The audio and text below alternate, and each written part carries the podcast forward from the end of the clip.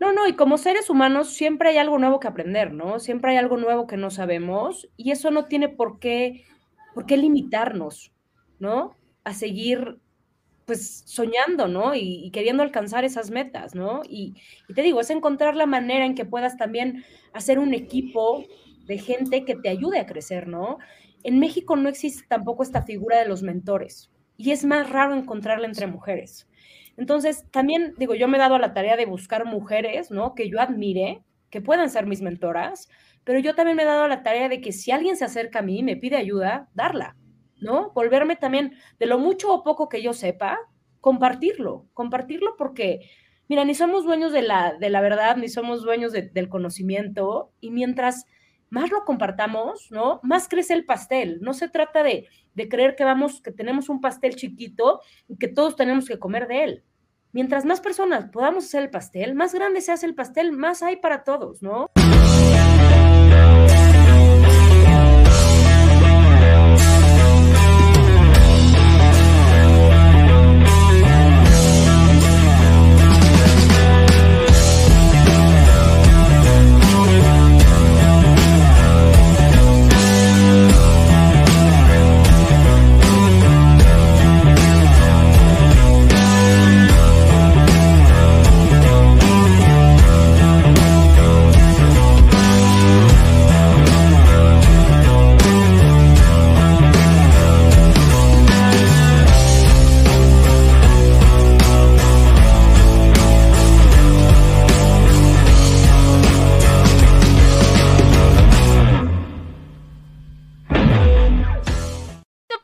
Llevado gracias al patrocinio de Panadería y Repostería Saludable Welkery.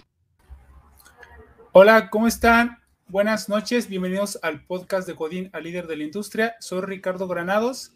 Yo me encuentro con Cecilia Vales, quien es fundadora y directora de SheWin México. ¿Cómo estás, Sí. Hola Ricardo, muy bien, gracias por la invitación. Pues un gusto, ya habíamos intentado platicar con Cecilia, pero no se dio en unos meses anteriores, pero por fin logramos que nos compartiera un poquito de, su experiencia y cómo ha llegado a donde está. Cecilia, pues, ¿cómo te definirías? ¿Cómo me definiría? Como una soñadora empedernida. ¿Por qué? Pues creo que el tipo de trabajo que hago es un trabajo que requiere de, de mucha garra y de mucho sueño y de, también tener un poco de resiliencia, saberte levantar y caer y seguirte levantando. Y para conocer de lo que vamos a hablar, de lo que mencionaste, de los sueños y la resiliencia, ¿nos puedes platicar qué es tu, cuál es tu proyecto? ¿Qué es She Wins? Sí, mira, te platico. She Wins es una organización no gubernamental en la que usamos el deporte y la educación para empoderar niñas y mujeres en México y Latinoamérica. En realidad el deporte es un pretexto para poder empoderar a las mujeres y llevarlas a lograr sus sueños y, que puedan lograr lo que ellas más quieren en esta vida. Oye, ¿por qué decidir? Eh, es un emprendimiento social, así lo, así lo entiendo. Eh, vienes de escuela eh, privada, o sea, pues, ¿por qué, por qué, por qué regresar a, a, las niñas? ¿Por qué el fútbol? ¿Por qué dices el deporte es la justificación? pero ¿por qué no dedicarte a la iniciativa privada a ganar millones y millones de, dólares, el, carro de lujo y trabajar en la empresa transnacional? ¿Por qué regresar y hacer este esfuerzo tan titánico? Porque vi videos para conocerte, para ver tu historia, y estás en comunidades que están lejanas de las ciudades, estás eh, pues ahí con, con ellas, ¿no? Y, eso es nada más, estás como, como tema de escritorio, sino realmente vas a las comunidades a ayudarlas. ¿Por qué iniciar en esto? Pues mira, te platico. Yo la verdad es que es, soy una parte de las mujeres que han, que han tenido muchos privilegios y privilegios pues que no, que no muchas veces se, escogen, ¿no? Se nace donde se nace, no hay, que, no hay mucho que hacer, pero yo siempre me he cuestionado desde chiquita, ¿no? Porque hay gente que tiene estos privilegios y hay gente que no tiene estos privilegios. Y como quienes tenemos los privilegios, ¿no? De tener una educación, de poder ir a una escuela privada, una universidad privada, tenemos un deber, ¿no? Y ahí sí voy a salir como, como Spider-Man, ¿no? O sea, con grandes responsabilidades, ¿no? Grandes, grandes poderes vienen grandes responsabilidades, ¿no? y me parece que es bien importante que todos nos volvamos ciudadanos del mundo y sepamos cómo regresar, porque es la única manera en que todos vamos a poder crecer juntos y salir de la pobreza, ¿no? yo, yo me cuestioné muchos años, ¿no? Cómo, cómo había mujeres que, pues, que no tenían oportunidades, ¿no? Y otras que sí la teníamos y cómo podíamos, las que sí las teníamos, ayudar, ¿no? A que, a que otras mujeres pudieran también crecer. Así es como empieza She Wins. En México es muy difícil tener una, una organización de la sociedad civil, ¿no? En México no estamos acostumbrados a donar, a dar dinero, a hacerlo de manera recurrente como pasa en otros países como Estados Unidos. Y de ahí es que surge el negocio social, porque yo empiezo el proyecto como una fundación y me doy cuenta que si no tengo un apellido gigante como puede ser Slim, es muy difícil, ¿no? Mantener una fundación. Entonces, digo, ¿cómo es que podemos nosotros empezar a crear el sustento creando programas que tengan un impacto social? Sin dejar de tener en vista la misión y el objetivo final, pero generando dinero que nos permita crecer y continuar haciendo lo que hacemos, ¿no? Porque al final, para tener un equipo y crecer, pues tienes que pagar sueldos, ¿no? La gente necesita pagar cuentas y la gente necesita comer y la gente, pues necesita generar ingresos, ¿no? Y tenemos esta idea errónea de que las fundaciones deben de, funcionar por el buen corazón de la gente. Y no es así, ¿no? O sea, también trabajamos mucho en educar en este sentido. Mencionaste cuando estabas, eh, pues eras una niña, veías que la, igualdad de oportunidades era diferente. ¿Qué es lo que viste que dijiste, yo puedo hacer un cambio? Pero ¿cuándo te diste cuenta? Porque hay gente que no, que no nota ese cambio, ¿eh? O sea, que no ve que hay una diferencia y cree que hay, si son varias, tú lo sabes, hay varias realidades. En el tema de alimentación, educación, ahí piensa, pensamos que la, que la vida es así y no hay diferentes realidades. ¿Tú qué viste o qué dijiste? Oye, yo creo que puedo hacer algo aquí conforme a lo que estoy viendo. Pues mira, no, no, no es que haya habido una historia en concreto. Yo siempre estuve como muy apegada a los temas de género, de feminismo, de yo hice, yo jugué fútbol desde que era chiquitita, ¿no? Entonces yo veía que los niños pues, tenían diferentes reglas a las niñas, ¿no? Y ellos podían jugar el deporte que quisieran. Las niñas, pues no éramos tan bien vistas cuando queríamos jugar americano cuando era la época de los playoffs, por decirte algo, ¿no? O sea, pues a nosotros también nos gustaba hacer otro tipo de deportes, ¿no? Entonces, siempre hubo esta lucha como, ¿por qué los niños pueden y las niñas no, ¿no?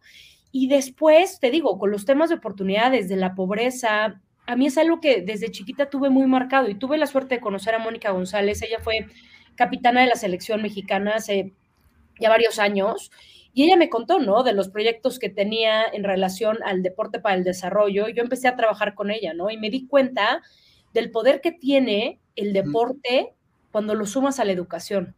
Cómo no hay que dejarlos separados. Y ahí es cuando dije, claro, este es el sueño, ¿no? Yo puedo trabajar lo que más me apasiona, ¿no? Que es la educación, el deporte y las mujeres. Sí, eso te iba a preguntar, ¿por qué has decidido tomar este emprendimiento social? Tomando el deporte, ya, me dices que es una justificación, ahora ya agregas educación y mujeres y lo supiste compaginar. Te iba a preguntar, oye, ¿por qué no emprendimiento, no el tema de construcción? Porque hay emprendimientos sociales, el tema de construcción, de alimentación, de, varios giros, ¿no? También de, vestimenta, de ropa, de, lo que se pueda, ¿no? O sea, de lo que se pueda para ayudar socialmente, a eso me refiero. ¿Qué cambios, qué cambios has visto en las niñas juntando estas, estas tres, en las niñas y en las mujeres, juntando estos tres aspectos? Mira, es que el cambio en realidad, cuando tú inviertes en una niña, estás invirtiendo en toda una comunidad. Estas son las niñas que después se van a volver las madres que van a educar a los niños, ¿no? Entonces, pensemos que a los 12 años la vida de una niña cambia. Cambia en el sentido de cuando tú tienes la menstruación, dejas de ser una niña y te conviertes en una mujer. Entonces, los 12 años se vuelve una edad de riesgo importantísima. Si tú ayudas a esta niña que siga en la escuela, a que cuide su salud, a que haga deporte, esta niña es muy probable que llegue a la universidad, que llegue a la universidad y no tenga un embarazo no deseado en su adolescencia.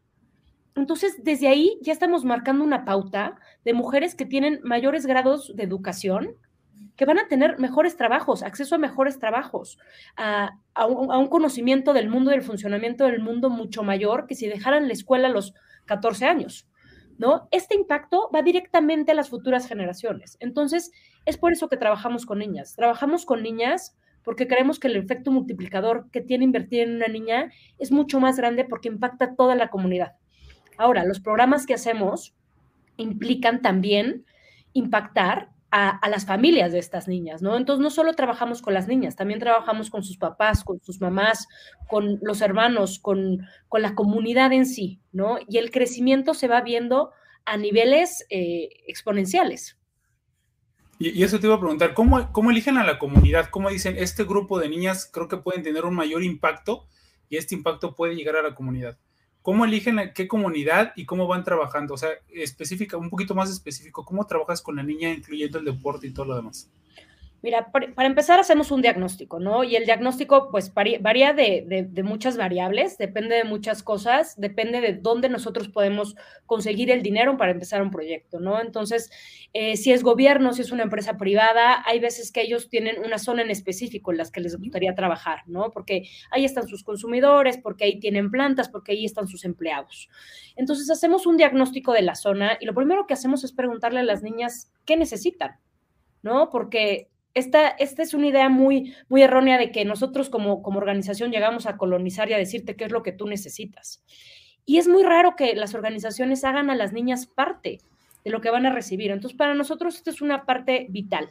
Preguntarle a las niñas, ¿qué te gustaría aprender? ¿Qué deporte quieres practicar? ¿No conoces deportes? Hagamos una clínica que puedas practicar eh, desde badminton hasta ultimate frisbee, hasta fútbol, hasta básquetbol, hasta danza, y tú dinos, ¿no? ¿Qué es lo que te gustaría seguir practicando?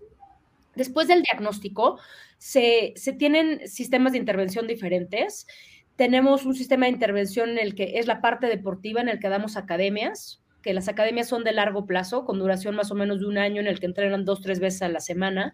Y a la par se da la parte de talleres de habilidades para la vida, en el que les enseñamos habilidades que les enseñan el deporte, que no aprenden en un salón de clase, pero que les sirven como desarrollo personal. ¿Qué son estas habilidades? Les enseñamos de resiliencia, les enseñamos de liderazgo, les enseñamos de trabajo en equipo, les enseñamos a reconocer sus emociones. Y estos talleres los tienen una vez a la semana. Entonces empiezan a recibir la parte de la educación en valores y en habilidades que, que se llaman como valores suaves, los llaman, pero con esto de la pandemia nos hemos dado cuenta que estos valores son valores que habilidades que todos necesitamos, ¿no? Que, o sea, la resiliencia, si no, si no tuviéramos resiliencia, estaríamos ya todos arrancándonos los pelos, digo, muchos estamos, ¿no? Pero nos ayuda a entender, ¿no? Y a cambiar y a modificar y a entender que, que, las reglas cambian, ¿no? Y que no siempre las cosas salen como queremos. Entonces, eso es lo que tratamos de hacer a través del deporte, enseñarles todas estas habilidades que más tarde se van a ver reflejadas en su desarrollo personal, pero también profesional lo que entiendo es que le, muestran a las niñas o mujeres para qué son buenas, ¿no? O sea, sus fortalezas y puedan identificarlas, porque ahí vemos que nos, yo me di cuenta como a los 35 que era bueno y creo que me tardé mucho.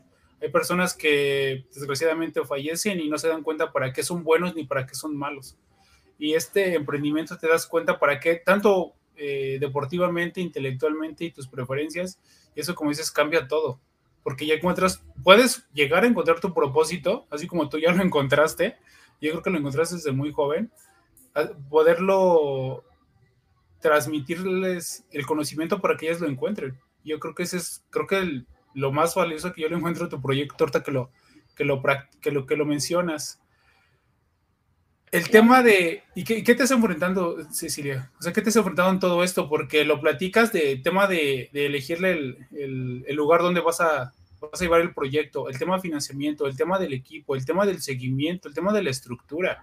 Es un proyecto, pues, complejo.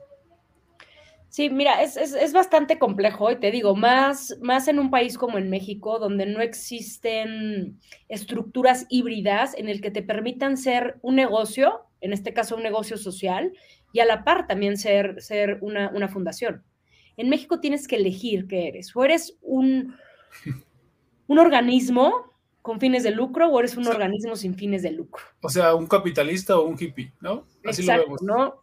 Y no, no, no hemos entendido, ¿no? Que se pueden hacer ambas cosas, o sea, que se puede tener un impacto desde ambos lados, que la gente que trabaja para ayudar a otros puede generar dinero, ¿no? Y puede tener un sueldo y puede vivir de eso, ¿no? Teniendo un impacto social.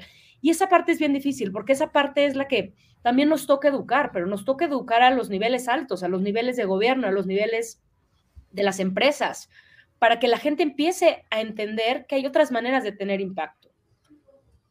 Has sacrificado mucho para estar donde estás, porque también dices tú, es que tenemos que educar y tenemos que ver las empresas y, los, los, dos roles o las dos formas de ver los negocios, pero también encontrar a una Cecilia Vales, o sea, es muy complicado, porque tener una emprendedora social con ese empuje y con esas ganas, teniendo, no teniendo una educación de emprendimiento social, todavía es más complicado. Entonces, eres, sí, un emprendedor eres raro, o sea, a mí me ven raro, ¿no? Te ven raro con un emprendedor, y un emprendedor social todavía lo ven más raro. ¿Cómo, cómo has llevado esto?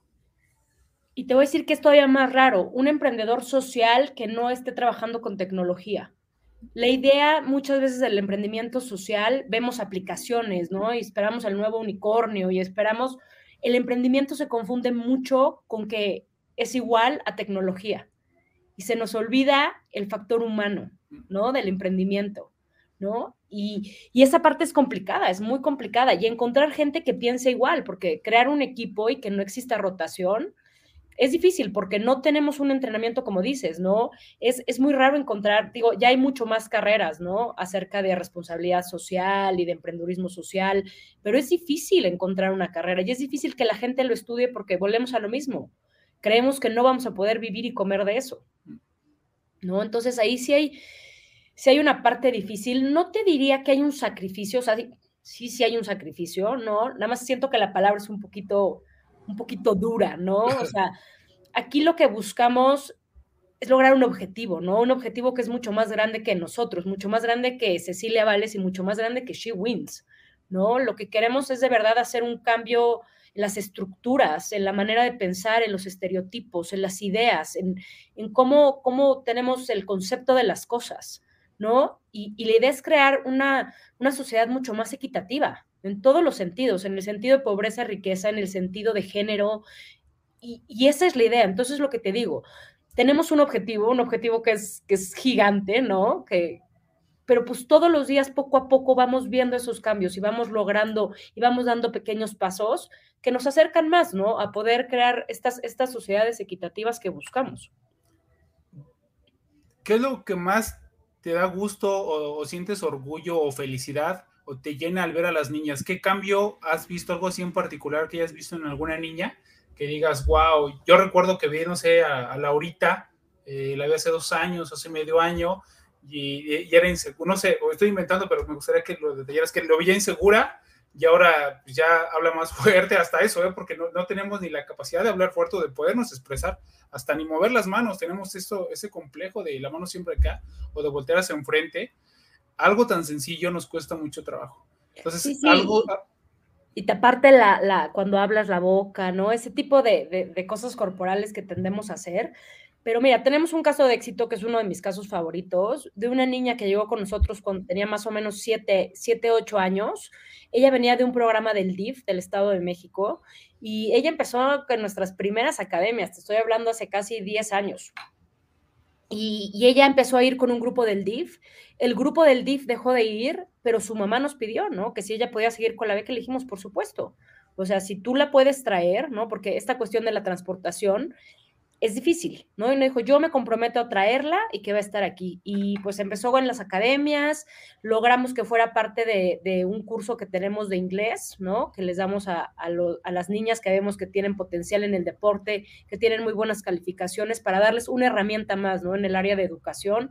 Fue parte de nuestro programa de inglés, consiguió becas para ir a un torneo a jugar a los Estados Unidos. Eh, y más tarde estuvo en visorías de la selección mexicana, de la sub-17, y hoy en día está en la sub-17 de Pumas, jugando, jugando en el equipo de Pumas, ¿no? Entonces, ahí es donde, donde vemos, y de verdad, cambios en su personalidad, en su seguridad, en, digo, estamos hablando de una niña de 8 años, de 7 años, 10 años después, ¿no? Y eso es lo que también pasa. Hay poca paciencia para este tipo de proyectos, porque estos proyectos son proyectos a largo plazo. Porque si empezamos a trabajar con una niña de seis años, para que tú la veas llegar a la universidad, pues son unos 12 años que tenemos que esperar, ¿no? Unos 12 años de inversión, de tiempo, de aprendizaje, de paciencia. Y muchas veces, pues la gente quiere ver resultados instantáneos, ¿no? O sea, y pasa ahora con la tecnología, pasa que no tenemos señal en el celular y nos desesperamos y estamos buscándola por no sé dónde.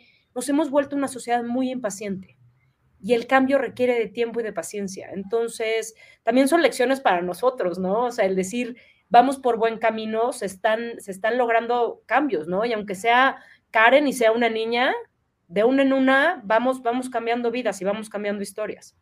¿Y qué te dices o qué tienes algún mantra o algún pensamiento o qué es lo que a ti te, te empodera? Tú empoderas a las mujeres, pero a ti qué te empodera para seguir y ver esos cambios a largo plazo? Fíjate que no tengo un mantra, pero me voy a inventar uno, es un muy buen tip. Pero a mí ver, ver a las niñas o cuando llegamos y tenemos los programas y lo que tratamos es de trabajar, como te digo, a largo plazo en la misma comunidad, ¿no? Entonces, tuvimos unos programas que trabajábamos con universidades en Estados Unidos y a la par con la Universidad Nacional de Chiapas y poníamos a la par a los estudiantes y después íbamos a, a comunidades indígenas a implementar programas de educación y programas de activación deportiva. Y cada año que volvíamos, tú veías la emoción, ¿no? Y veías a los niños crecer y veías a las ganas que nos esperaban y cómo querían estar ahí y cómo te decían, oye, ¿cuánto tiempo van a quedarse? Y qué bueno que volvieron y te acuerdas de mí, ¿no? Y entonces esa emoción de ver que, es algo que esperan, que es algo que, que, por lo menos les cambia el día a día y les da emoción vivirlo. Entonces, eso creo que también nos marca el que por lo menos estamos dando algo que, que les, que les da felicidad, ¿no? Si no logramos cualquier otra cosa, estamos por lo menos, ¿no? Impactando en ese sentido, en un sentido de, de conocer diferentes mundos, de conocer diferentes personas, ¿no? Y de abrir de abrir sus, sus ideas a, a, cosas nuevas. ¿Y para ti eso sería la definición de éxito, lo que acabas de mencionar? Pues mira, la definición de éxito a mí me parece que es, que es un poquito complicada, ¿no? Es como la definición de felicidad. Creo que en la vida hay altos y hay bajos, ¿no? El éxito y alcanzar el éxito es, es algo muy subjetivo, ¿no? Es cambiante. Para mí son procesos, ¿no? Y son los procesos y son estos pequeños logros los que yo diría que es el éxito, ¿no? En, en el momento en que impactas la vida de alguien y puede ser, ¿no? Pateando un balón, como dando un abrazo, como teniendo una conversación, como, ¿no? O sea, pueden ser estas pequeñas cosas las que en el día a día van marcando el éxito. Una definición de éxito como tal, me parece que es un mundo, ¿no? Es mm. como vamos paso a paso, vamos día a día, ¿no? Y eso es lo que al final va sumando. Y cuando volteamos para atrás decimos, bueno, vamos en buen camino. ¿Qué te detiene a ti, Cecilia? ¿Qué te detiene? Me refiero a que, no sé si te detiene o, o, qué, te, qué es lo que te impide por momentos para poder encontrar la forma de brincarle o le dar la vuelta, porque yo sé que tú no te detienes y, lo sé, en, esos proyectos está casi todo en contra, pero ¿qué es lo que ti dices, ay, esto me está costando, pero le das la vuelta? Te voy a decir, yo creo que es una cosa de la que sufrimos. Yo te podría decir que por lo menos 80% de las personas que nos están viendo y nos están oyendo hoy, en algún momento lo ha sentido y es el síndrome del impostor. ¿No? A veces siento que alguien va a llegar, va a tocar a la puerta de la oficina y me va a decir, ¿sabes qué? Todo lo que tú nos estás diciendo no es verdad.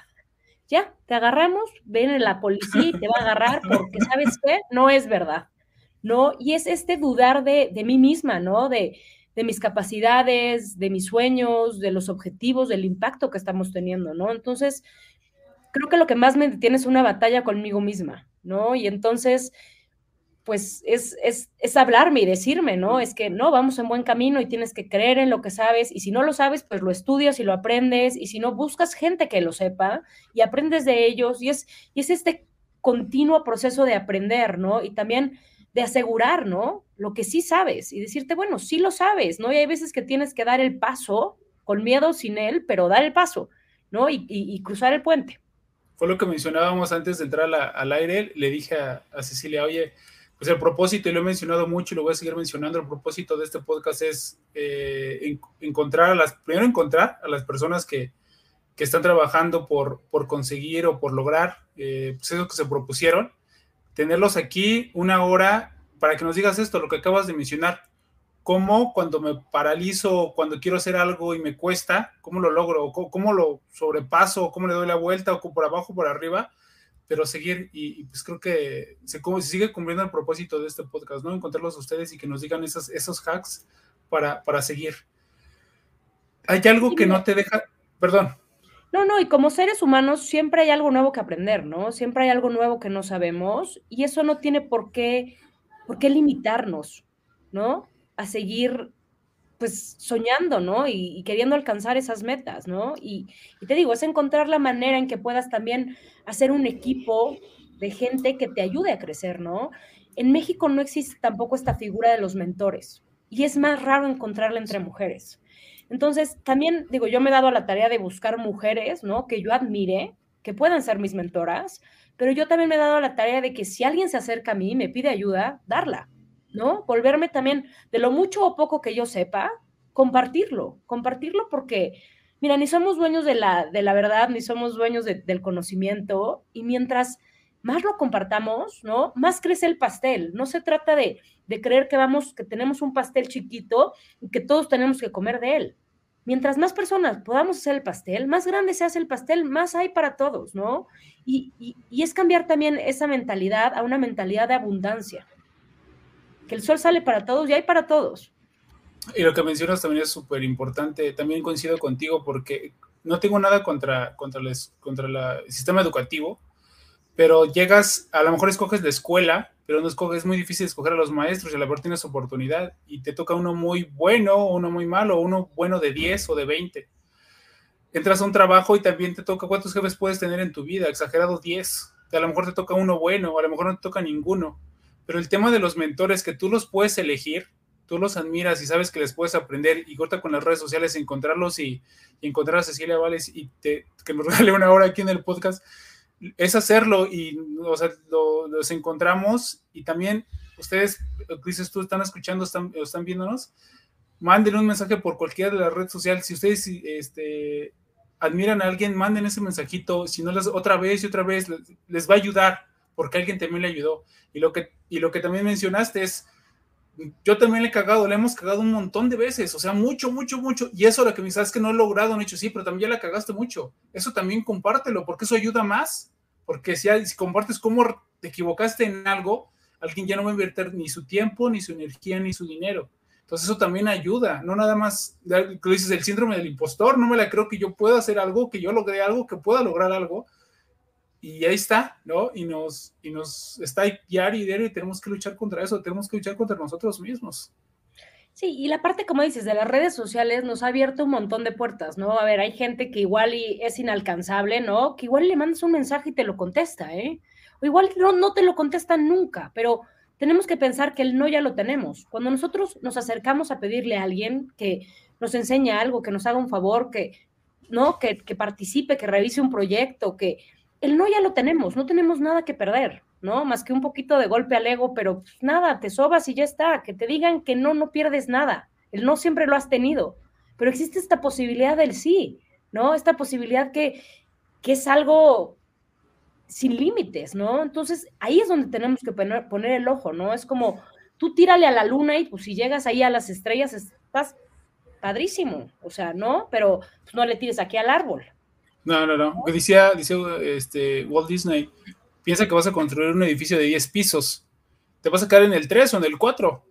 Pero si piensas que vas a construir un edificio de un piso, pues ni lo vas a empezar. Hay que pensar, hay que pensar alto. Hablaste de mentores, una mentora o mentoras que te hayan marcado y qué consejo te dieron, que lo recuerdes. Mira, yo tuve la fortuna de ser parte de un programa del Departamento del Estado que se llama Global Sports Mentoring Program. Es un programa que busca mujeres alrededor del mundo que estén usando el deporte para empoderar niñas y mujeres. Y te digo, alrededor del mundo hay mujeres de la India, hay mujeres de Rusia, hay mujeres de Singapur, de Brasil, de México, de todos lados del mundo.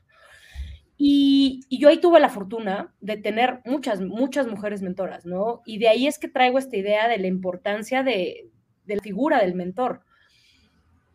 Y, te voy a decir algo, a mí es como decías, ¿no? Hay que aprender de las cosas buenas, pero también de las malas, ¿no? Y yo, yo en esa época estaba trabajando en un proyecto que me, que me estaba costando mucho trabajo, no estaba contenta, no, no estaban saliendo las cosas como quería, yo llevaba peleándome mucho, estoy diciendo mucho un año, ¿no? Para que, para que la persona con la que estaba trabajando se alineara y, y entonces una de las mentoras me dijo, es que tú no necesitas un, un plan, plan de acción, tú necesitas un plan de salida.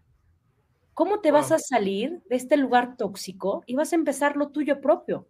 Ese es tu plan de acción, pero empieza con un plan de salida. Y muchas veces no nos damos cuenta, ¿no? Queremos, queremos arreglar lo que es inarreglable.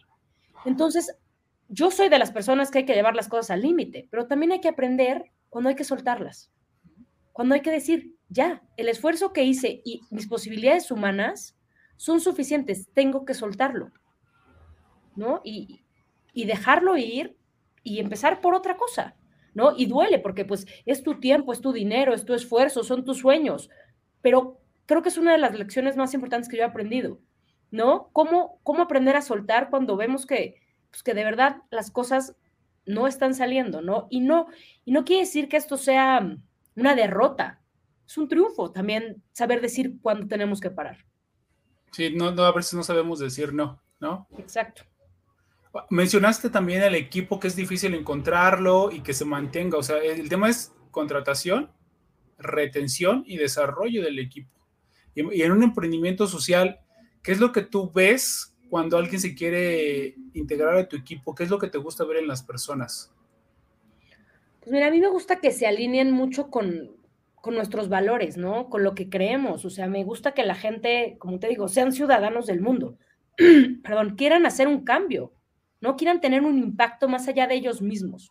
Para mí esa parte es, es, indispensable cuando busco a alguien que trabaje con nosotros. O sea, que tengan esta pasión y este ánimo y esta, estas ganas, ¿no? De cambiar el mundo. O sea, para mí eso ya es casi, casi que el, el 70% de la entrevista, ¿no? Porque, como te digo, creo que todo lo demás se puede aprender. O sea, y, si no sabes de un tema, lo lees, y si no, aprendes haciendo, y si no, aprendes viendo, y si no, ¿no? esa, parte también pues es complicada, la parte de capacitar gente, ¿no? Pero pues es una chamba que, que, te tienes que dar a ella y no, no hay de otra. Ya cuando están adentro de la organización, ¿cómo desarrollas o cómo dices, sabes que esta persona yo creo que sí tiene la, en la entrevista, sabes que yo creo que sí, sí da para, para, crecer aquí, creo que es un buen ser humano, así lo, así lo entiendo. ¿Cómo hago para desarrollarlo y que te ayude todavía más en la organización, él en su crecimiento y también en tu proyecto? Pues es que mira, depende mucho. Tenemos muchas personas que trabajan con nosotros por proyecto, ¿no? Entonces lo que hacemos ahí es trabajar en la capacitación de la metodología que nosotros usamos para implementar tanto los talleres como las capacitaciones, como las mismas academias. Y ya, ya a largo plazo, ¿no? Pues trabajamos en, en que ellos también sean parte, ¿no? De, de, la revisión de la metodología y de la misma cultura de, de la organización, ¿no? O sea, ¿qué puedes tú aportar? ¿Qué crees que hace falta? ¿Qué crees que, que sobra? ¿Qué crees que ya, no, ya es obsoleto, no? O sea, nos gusta como, como lo hacemos con las niñas, ¿no? Que las niñas levanten la mano y digan qué quieren. También con la gente que está con nosotros, ¿no? Que, que sean parte de este proceso, porque hay veces que nosotros estamos viciados de, de, ver lo mismo todos los días, que de repente llega alguien con una idea nueva que, que puede revolucionar, ¿no? Entonces, tener como esta apertura de que el equipo también pueda, pueda ser parte de los procesos. ¿Qué tipo de líder te consideras, Cecilia? Porque ya dices, tengo gente a mi cargo, ¿te gusta ver a la gente que levante la mano? ¿Te gusta ver que con esa actitud y con esas ganas, cómo lo llevas? ¿Cómo los llevas? ¿Tú crees que el líder te... Eh, ¿Cómo crees que la gente te ve como líder? Esa es, una pregunta complicada. ¿Cómo me ven? No lo sé, pero, pero trato de ser un líder comprensivo, ¿no? Entender también que que hay situaciones y que la gente tiene vida y que tenemos que ser flexibles ante ciertas cosas. También un líder que, que, trata de no poner su ego siempre ante las cosas, ¿no? Porque yo también tengo mucho que aprender, ¿no? O sea, y de, del, del, manejo de gente, del manejo de, del equipo y, y estar abierta, ¿no? A que yo también cometo errores, ¿no? Yo, yo no tengo la verdad absoluta ni, ni la manera en que yo quiero hacer las cosas es la única manera en que se pueden hacer las cosas. Entonces, trato, trato de tener la mente abierta. A veces es complicado, ¿no? Porque, pues sí pasa que creemos que la manera en que nosotros hacemos las cosas es la mejor manera porque pues, es como lo hacemos y como sabemos hacerlo, ¿no? Pero, pero tener esta apertura, ¿no? De, de, de por lo menos tener la escucha de lo que el otro tiene que decir y tiene que aportar. ¿Para qué crees que eres muy buena? Que digas, Cecilia es muy, muy, muy buena para esto. Eh, para, o sea, te voy a preguntar ahorita para qué eres muy mala, pero ¿para qué te consideras? Ya vi tu video donde dices, yo cantar no soy buena, este, ni para los deportes. pero tú para qué eres muy buena. Ni para cantar ni para bailar, ¿eh? Este, mira, yo, yo creo que soy buena con la gente, de hecho. Eh, soy buena para, para comunicar mi pasión.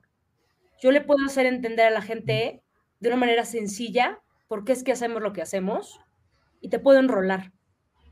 Porque yo te puedo apostar que si tú vas un día a nuestras academias, vas a entender por qué hacemos lo que hacemos y va a haber una manera en que tú digas, oye, pero yo puedo ayudar con esto. Oye, yo creo que yo puedo aportar esto. Y, te digo, no siempre tiene que ser el tema de, de, mujeres y deporte y empoderamiento. Esa es mi bandera. Eso es en lo que yo creo.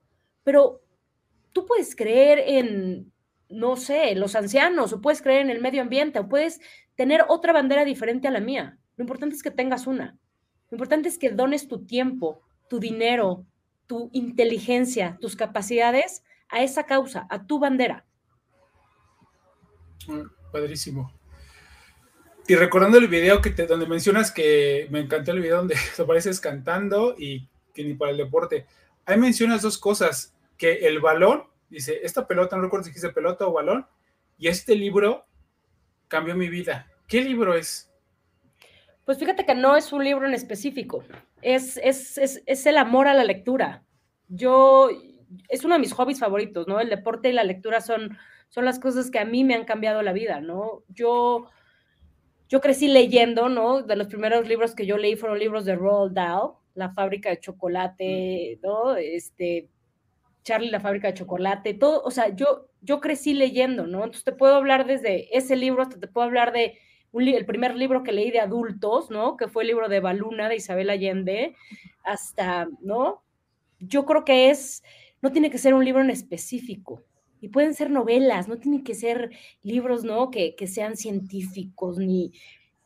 Yo creo que es una manera de conectar con otros que han estado aquí. Entonces, la educación es lo que cambia vidas.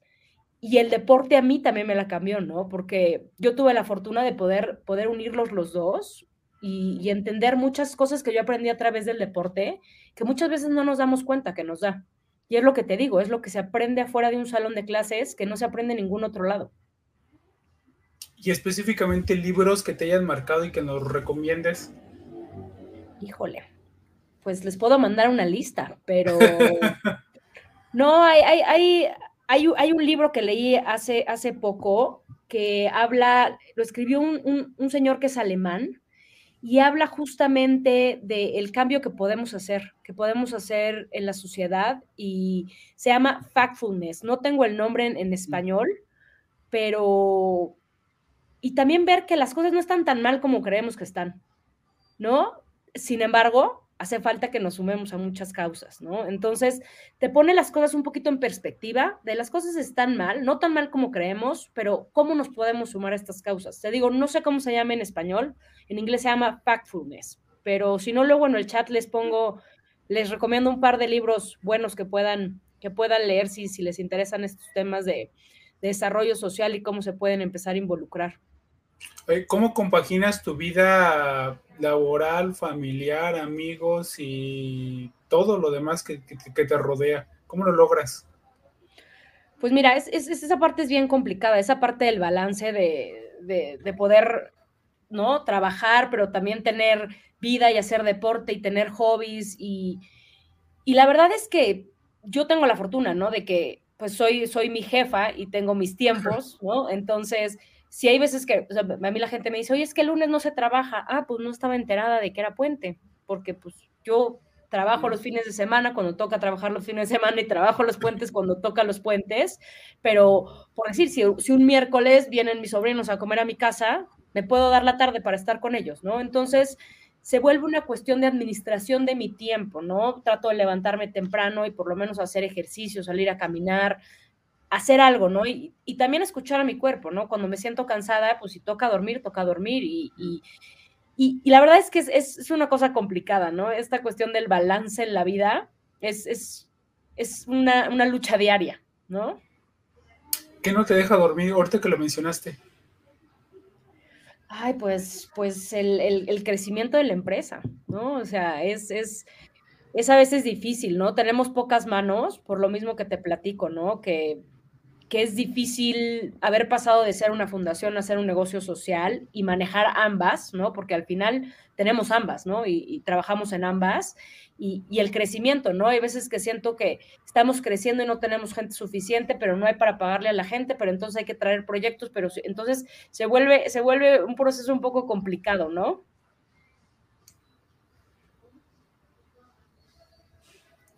¿Cómo te concentras? Si tienes una rutina, tú mencionaste la rutina que tratas de hacer ejercicio y todo, tenemos un montón de distracciones y aparte los, los temas que tenemos diario. ¿Tienes una rutina en la mañana de ejercicio, leer, meditar, programar al equipo para no volverte loca con todo lo que haces? Eh, ¿Y crees que es, que es buena las rutinas?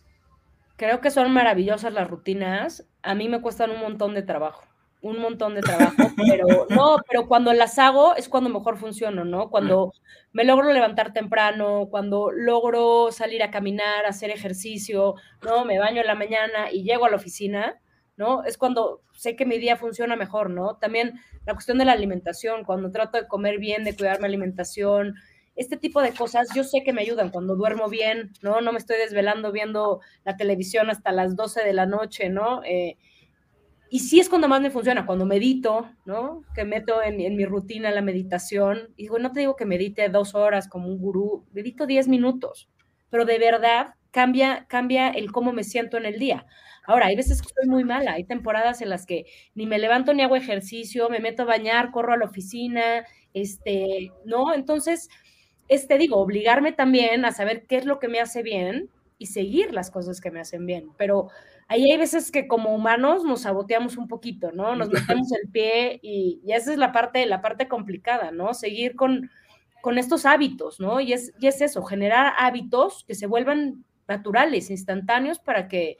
Ese es otro libro muy bueno, Los hábitos atómicos. hábitos atómicos. Lo que te iba a comentar la frase, hay que limitar hábitos, hábitos atómicos. Hay que generar un librazo. Un librazo, un librazo. Y, y sí, la cosa es, ¿no? Poder cambiar el chip de, volvernos, ¿no? No decir voy a hacer, voy a, voy a levantarme a hacer deporte, sino decir soy una persona deportista. ¿Qué es lo que hace una persona deportista? Pues hace deporte todos los días, ¿no? Entonces ya no te lo cuestionas porque yo soy deportista. Exactamente, sí. Y, ahí como que también le damos un, un poquito, más bien mucho al síndrome del impostor. Yo soy, yo soy el deportista, yo soy el músico, yo soy el emprendedor, yo soy el emprendedor social, yo soy el líder. Y no es seco, es tema de que primero te la tienes que creer. Claro, claro sí, lo que mencionas de los hábitos, si es fácil de hacer, pues también es fácil de no ser. Sí, pero ahora es como esta cuestión, ¿no? A ver, tú te levantas, vas al gimnasio, te bañas y nunca dices, ay, no me hubiera levantado. Me siento fatal de que fui al gimnasio. Qué mal me siento. Nunca pasa eso. En cambio, cuando no te levantas y no haces ejercicio, sí dices, híjole, me hubiera levantado. No, ahora tengo remordimiento de conciencia porque no me paré, no hice ejercicio. O sea, entonces también entender, ¿no? ¿Qué es lo que nos hace sentirnos bien a nosotros? Así es, cambiar esa actividad por placer, ¿no? Y, disfrutarlo, verlo, como dolor. Exacto. Padrísimo. ¿Tienes algún podcast que nos recomiendes que estés escuchando? A mí, ¿sabes quién? Pero e, es, en inglés, eh, Brené Brown. Me encanta Brené Brown. Es, ella es una, es una autora socióloga, como antropóloga, ella también tiene unos libros maravillosos y tiene, tiene muy buen podcast. La verdad es que yo soy medio mala para los podcasts, mm. pero a los que les interese la cuestión del deporte y el fútbol, hay uno muy bueno que se llama En Territorio MX, que es de mi socia, de Brenda Moller y, y, Naim, y ellas la verdad es que hacen del fútbol algo muy entretenido, lo llaman el chisme futbolero, pero yo soy bien mala para los podcasts, la verdad. Yo soy más de, más de leer. ¿Película favorita? El silencio de los inocentes. ¿Por qué? No sé, me parece que es una obra de arte. Él también me encanta, es un, es un, gran, es un gran escritor. Harry Thomas. Sí. Hay, una frase de, esa película que me encanta, que eh, ya casi al final, que, que le preguntan que, cómo sabe quién fue, o sea, quién fue el, bueno, ¿no? el asesino dice, pues es que es alguien cercano, porque alguien cercano envidia lo que tú tienes. No puede haber alguien que no es cercano a ti y envidiarte. Y dije, wow. Entonces como que se le prende el chip y dice, ah, ok, entonces como que se redujo. Entonces, esa frase la llevo a que es algo tan cerca, o sea, tan cerca y tan visible y a veces no lo vemos. ¿no? O sea, alguien tiene que venir a decirnos que estamos haciendo las cosas bien o que estamos haciendo las cosas mal, o que nada más falta un escaloncito o dar el brinco para poder lograrlo. Y tiene que venir y tienes que acercarte a las personas que están, o sea, que te rodean, ¿no? Para poder dar ese, ese salto de fe, como dice Spider-Man también. Sí, y es lo que te digo, es en el momento en que creas comunidad, ¿no? Que hay veces que tú estás viendo un pedacito, estás viendo nada más el cajón, ¿no? Y no te das cuenta que hay un armario completo. ¿no? Y hay veces que necesitas de alguien. Entonces, crear esta comunidad de personas que piensen como tú, que les guste lo mismo que a ti, pero que también hay veces que no estés tan de acuerdo con ellos, ¿no? Porque si te juntas solo con gente que piensa igual que tú, pues no vamos a salir de esa, ¿no? También hay que escuchar y aprender de, otros puntos y de otras opiniones, ¿no? Para también abrir nuestra mente y, encontrar diferentes cosas que, nos hagan, como dices, ¿no? Ver ese, ese cosito que, que cambia toda la historia. Así es. Pues padrísimo. Eh, Cecilia, pasamos a la última sección de la charla. Te voy a decir una palabra. Por favor, la primera palabra que te venga a la mente. ¿Lista? Lista. Me encanta hacer esta pregunta cuando les digo lista. Nunca están listos porque se quedan así. Pero bueno, listo. Amor. Familia. Trabajo. wins. Jefe.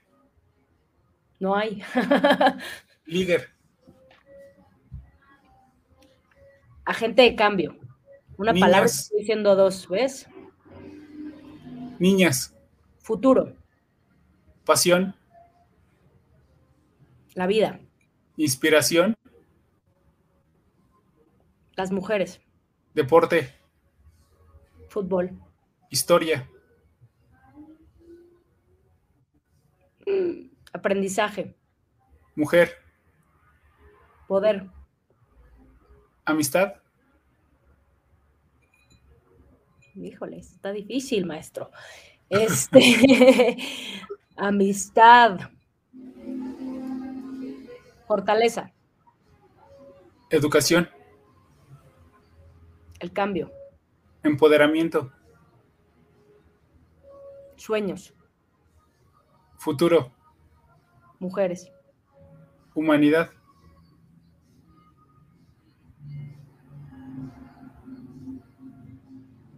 Humanidad. Humanidad, humanidad. A ver, otra, por favor. Talento. Aprendizaje. México. The bomb. Lo mejor de este mundo. ¿COVID? ¿Qué dijiste, perdón? COVID. Aprendizajes, híjole. She wins. Cambio. Comunidad. Poder. Emprendimiento social. El futuro. Pobreza. Erradicar. Riqueza. Dividir. Familia. Amor. Equipo. El centro. Cecilia Vales un agente de cambio. Wow, pues gracias, gracias, qué buenas respuestas. Cecilia, pues la última pregunta, ¿qué consejo le darías a alguien que va saliendo de la universidad? A alguien que va a entrar a una organización y a alguien que quiere emprender, y en tu caso emprendimiento social. ¿Qué consejos le darías a cada uno de ellos? Mira, yo creo que saliendo de la universidad es que pues, no, tienes experiencia y la experiencia que tienes es poca, trata de encontrar algo que te guste, ¿no? A veces es, a veces es complicado y creemos que sabemos qué es lo que nos gusta y qué no, pero trata de encontrar algo que te guste, un trabajo que, que te levantes y digas, no, pues sí voy con ganas, ¿no? No te enfoques solo en, en la parte económica, ¿no? O sea, claro que es muy importante que te paguen un buen sueldo, pero trata de encontrar algo que te apasione, que te haga levantarte todas las mañanas. Eh, alguien que está empezando en una organización le diría que trate de aprender todo lo que pueda aprender, ¿no? Que llegue con, con humildad, ¿no? Con humildad de escuchar y de entender cómo, cómo funcionan las cosas y la cultura. Y una vez que hayas escuchado, puedas, puedas aportar lo que tú sabes y no tengas miedo a aportarlo. ¿Cuál fue la última? Y emprendimiento, alguien que quiere tirarle a hacer la siguiente Cecilia Vales del futuro, ¿qué le recomendarías? Yo lo que les recomendaría es que confíen en, lo que su corazón les dice, ¿no? Que escuchen a su corazón y, que tengan paciencia, que estas cosas no, no, son de un día para otro y también que no, que no quieran inventar el hilo negro.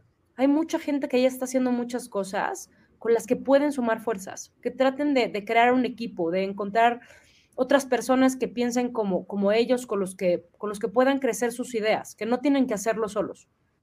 Así es, siempre en equipo se llega, ¿no? Si quieres llegar rápido, ve solo, si quieres llegar lejos, ve en equipo. Exactamente. Ahora sí, eh, Ceci, ¿nos puedes compartir redes sociales de She Wins y volvernos a platicar otra vez rápido de qué es? Sí, las redes sociales estamos en Instagram, en Facebook y en Twitter como She Wins MX y lo que hacemos somos una organización no gubernamental en la que usamos el deporte y la educación para empoderar niñas y mujeres en México y Latinoamérica. Si alguien se quiere sumar a She Wins, ¿cómo lo puede hacer? Nos pueden mandar un mensajito en redes sociales y nosotros nos ponemos en contacto, en contacto con ustedes y vemos cómo, cómo podemos trabajar con ustedes. Con mucho gusto. Y no sé, yo, yo ahorita no, no, no sé, pero me encantó tu proyecto. Ojalá que podamos hacer algo futuro con alguna de las marcas me encantaría, en serio, no porque estamos al aire, pero, pero me encantaría poder hacer algo, porque tienes un propósito, tienes equipo, eres apasionada, nada te detiene, sabes en qué estás mal, sabes en qué estás bien, sabes lo que haces tremendamente bien. Entonces, ojalá que podamos hacer algo. Y nunca se lo había dicho a nadie, ¿eh? nunca llevamos casi dos años y no se lo había dicho a nadie, pero creo que tu proyecto da para muchísimo, muchísimo. Ojalá, ojalá que tú me des la oportunidad, ¿no? No, claro, claro. Mientras más sumemos, mejor. Y gracias por la oportunidad de estar aquí, de platicar contigo y con, con todo tu público, Ricardo. Así es. Gracias, Ceci. Pues, ¿algo más que quieras agregar?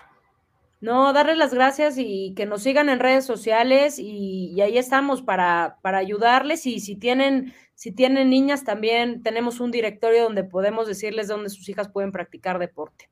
Ah, wow. ¿Y cómo te sentiste? Muy bien, muy bien. ¿Te gustó? Sí, muchas gracias. Qué bueno, qué bueno. Vale, pues muchas gracias a todos los que se conectaron. Esta charla se queda grabada en el canal de LinkedIn y Twitter. En ocho días se encuentra en la plataforma de YouTube y en todas las plataformas de podcast. Muchas gracias otra vez y nos vemos la próxima semana. Gracias. Nos vemos así. Bye. Gracias. Este podcast es llevado gracias al patrocinio de Panadería y Repostería Saludable Welkery.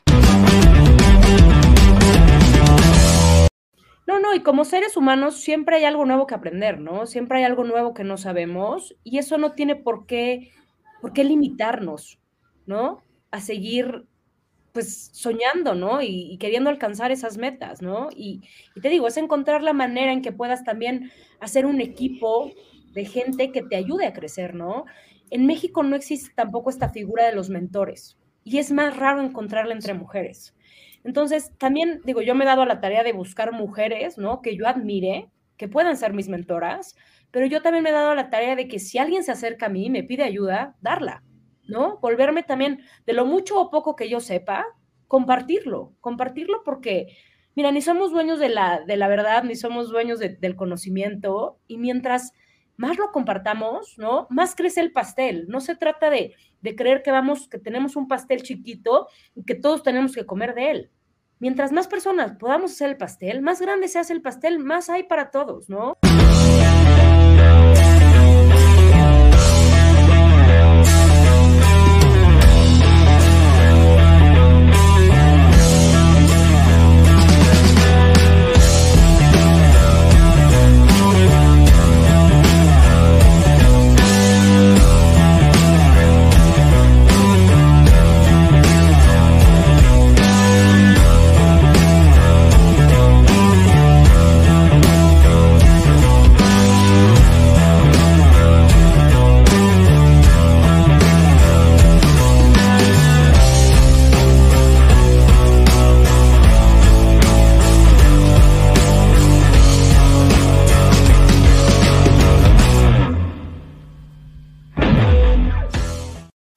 Llevado gracias al patrocinio de Panadería y Repostería Saludable Welkery.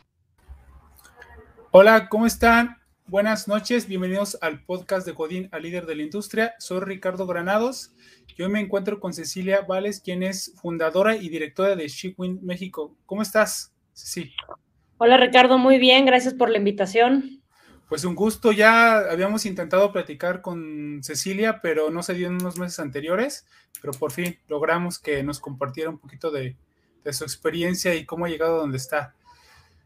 Cecilia, pues, ¿cómo te definirías? ¿Cómo me definiría? Como una soñadora empedernida. ¿Por qué? Pues creo que el tipo de trabajo que, hago es un trabajo que requiere de, mucha garra y de mucho sueño y de, también tener un poco de resiliencia, saberte levantar y caer y seguirte levantando. Y para conocer de lo que vamos a hablar, de lo que mencionaste, de los sueños y la resiliencia, ¿nos puedes platicar qué es tu, cuál es tu proyecto? ¿Qué es She Wins? Sí, mira, te platico. She Wins es una organización no gubernamental en la que usamos el deporte y la educación para empoderar niñas y mujeres en México y Latinoamérica. En realidad el deporte es un pretexto para poder empoderar a las mujeres y llevarlas a lograr sus sueños y, que puedan lograr lo que ellas más quieren en esta vida. Oye, ¿por qué decidir? Eh, es un emprendimiento social, así lo, así lo entiendo. Eh, vienes de escuela eh, privada, o sea, pues, ¿por qué, por qué ¿Por qué regresar a, las niñas? ¿Por qué el fútbol? Porque dices el deporte es la justificación. Pero ¿por qué no dedicarte a la, iniciativa privada a ganar millones y millones de, dólares, el, carro de lujo y trabajar en la empresa transnacional? ¿Por qué regresar y hacer este esfuerzo tan titánico? Porque vi videos para conocerte, para ver tu historia, y estás en comunidades que están lejanas de las ciudades estás eh, pues ahí con, ellas, ¿no? Y, eso es nada más, estás como, como tema de escritorio, sino realmente vas a las comunidades a ayudarlas. ¿Por qué iniciar en esto? Pues mira, te platico, yo la verdad es que es, soy una parte de las mujeres que han, que han tenido muchos privilegios y privilegios pues que no, que no muchas veces se, escogen, ¿no? Se nace donde se nace, no hay, que, no hay mucho que hacer, pero yo siempre me he cuestionado desde chiquita, ¿no? Porque hay gente que tiene estos privilegios y hay gente que no tiene estos privilegios. Y como quienes tenemos los privilegios, ¿no? De tener una educación, de poder ir a una escuela privada, una universidad privada, tenemos un deber, ¿no? Y ahí sí voy a salir como, como Spider-Man, ¿no? O sea, con grandes responsabilidades, ¿no? Grandes, grandes poderes vienen grandes responsabilidades, ¿no? y me parece que es bien importante que que todos nos volvamos ciudadanos del mundo y sepamos cómo regresar, porque es la única manera en que todos vamos a poder crecer juntos y salir de la pobreza, ¿no? Yo, yo me cuestioné muchos años, ¿no? Cómo, cómo había mujeres que, pues, que no tenían oportunidades, ¿no? Y otras que sí la teníamos y cómo podíamos, las que sí las teníamos, ayudar, ¿no? A que, a que otras mujeres pudieran también crecer. Así es como empieza She Wins.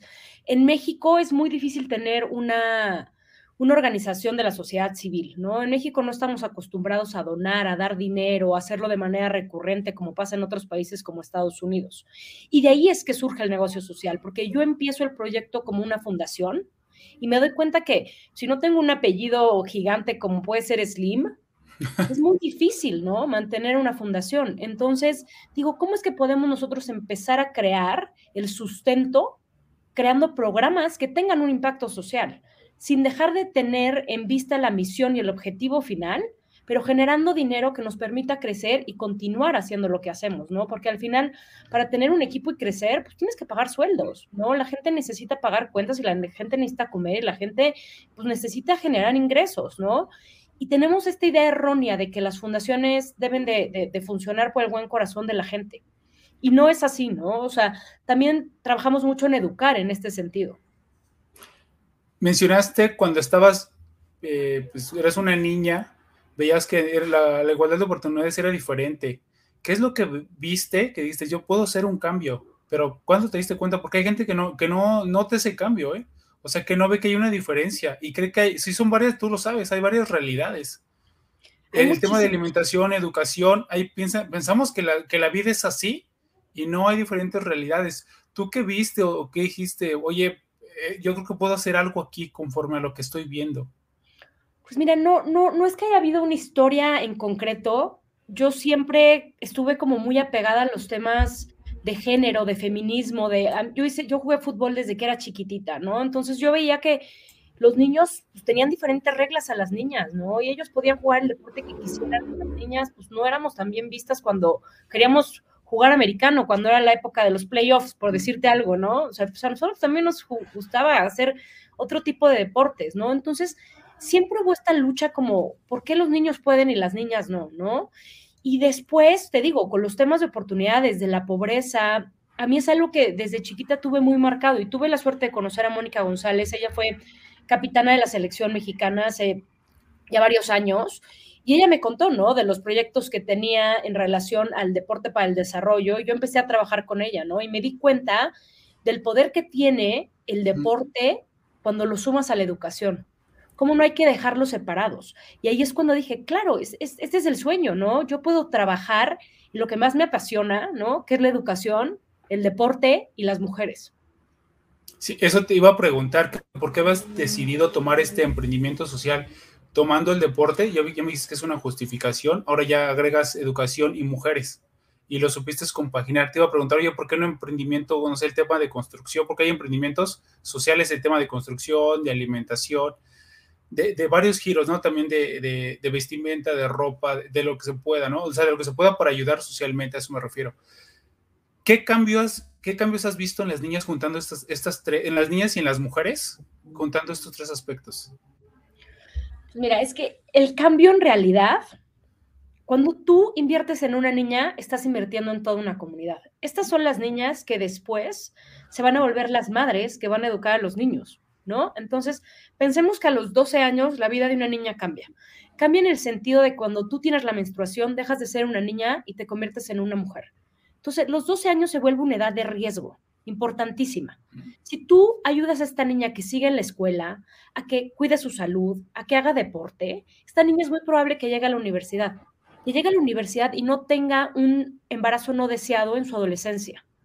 Entonces, desde ahí ya estamos marcando una pauta de mujeres que tienen mayores grados de educación, que van a tener mejores trabajos, acceso a mejores trabajos, a, un, conocimiento del mundo y del funcionamiento del mundo mucho mayor que si dejaran la escuela los 14 años, ¿no? Este impacto va directamente a las futuras generaciones. Entonces, es por eso que trabajamos con niñas. Trabajamos con niñas porque creemos que el efecto multiplicador que tiene invertir en una niña es mucho más grande porque impacta a toda la comunidad. Ahora, los programas que hacemos implican también impactar a, las familias de estas niñas, ¿no? Entonces, no solo trabajamos con las niñas, también trabajamos con sus papás, con sus mamás, con los hermanos, con, con la comunidad en sí, ¿no? Y el crecimiento se va viendo a niveles eh, exponenciales. Y, eso te iba a preguntar, ¿cómo, ¿cómo eligen a la comunidad? ¿Cómo dicen, este grupo de niñas creo que pueden tener un mayor impacto y este impacto puede llegar a la comunidad? ¿Cómo eligen qué comunidad y cómo van trabajando? O sea, específica, un poquito más específico, ¿cómo trabajas con la niña incluyendo el deporte y todo lo demás? Mira, para empezar hacemos un diagnóstico, ¿no? Y el diagnóstico pues varía de, muchas variables, depende de muchas cosas, depende de dónde nosotros podemos conseguir el dinero para empezar un proyecto, ¿no? Entonces, eh, si es gobierno, si es una empresa privada, hay veces que ellos tienen una zona en específico en las que les gustaría trabajar, ¿no? Porque ahí están sus consumidores, porque ahí tienen plantas, porque ahí están sus empleados. Entonces, hacemos un diagnóstico de la zona y lo primero que hacemos es preguntarle a las niñas qué necesitan, ¿no? Porque esta, esta, es una idea muy, muy errónea de que nosotros como, como organización llegamos a colonizar y a decirte qué es lo que tú necesitas. Y es muy raro que las organizaciones hagan a las niñas parte de lo que van a recibir. Entonces, para nosotros esta es una parte vital. Preguntarle a las niñas, ¿qué te gustaría aprender? ¿Qué deporte quieres practicar? ¿No conoces deportes? Hagamos una clínica que puedas practicar eh, desde badminton hasta ultimate frisbee, hasta fútbol, hasta básquetbol, hasta danza, y tú dinos, ¿no? ¿Qué es lo que te gustaría seguir practicando? Después del diagnóstico, se, se tienen sistemas de intervención diferentes. Tenemos un sistema de intervención en el que es la parte deportiva, en el que damos academias, que las academias son de largo plazo, con duración más o menos de un año, en el que entrenan dos, tres veces a la semana, y a la par se da la parte de talleres de habilidades para la vida, en el que les enseñamos habilidades que les enseñan el deporte, que no aprenden en un salón de clase, pero que les sirven como desarrollo personal. ¿Qué son estas habilidades? Les enseñamos de resiliencia, les enseñamos de liderazgo, les enseñamos de trabajo en equipo, les enseñamos a reconocer sus emociones. Y estos talleres los tienen una vez a la semana.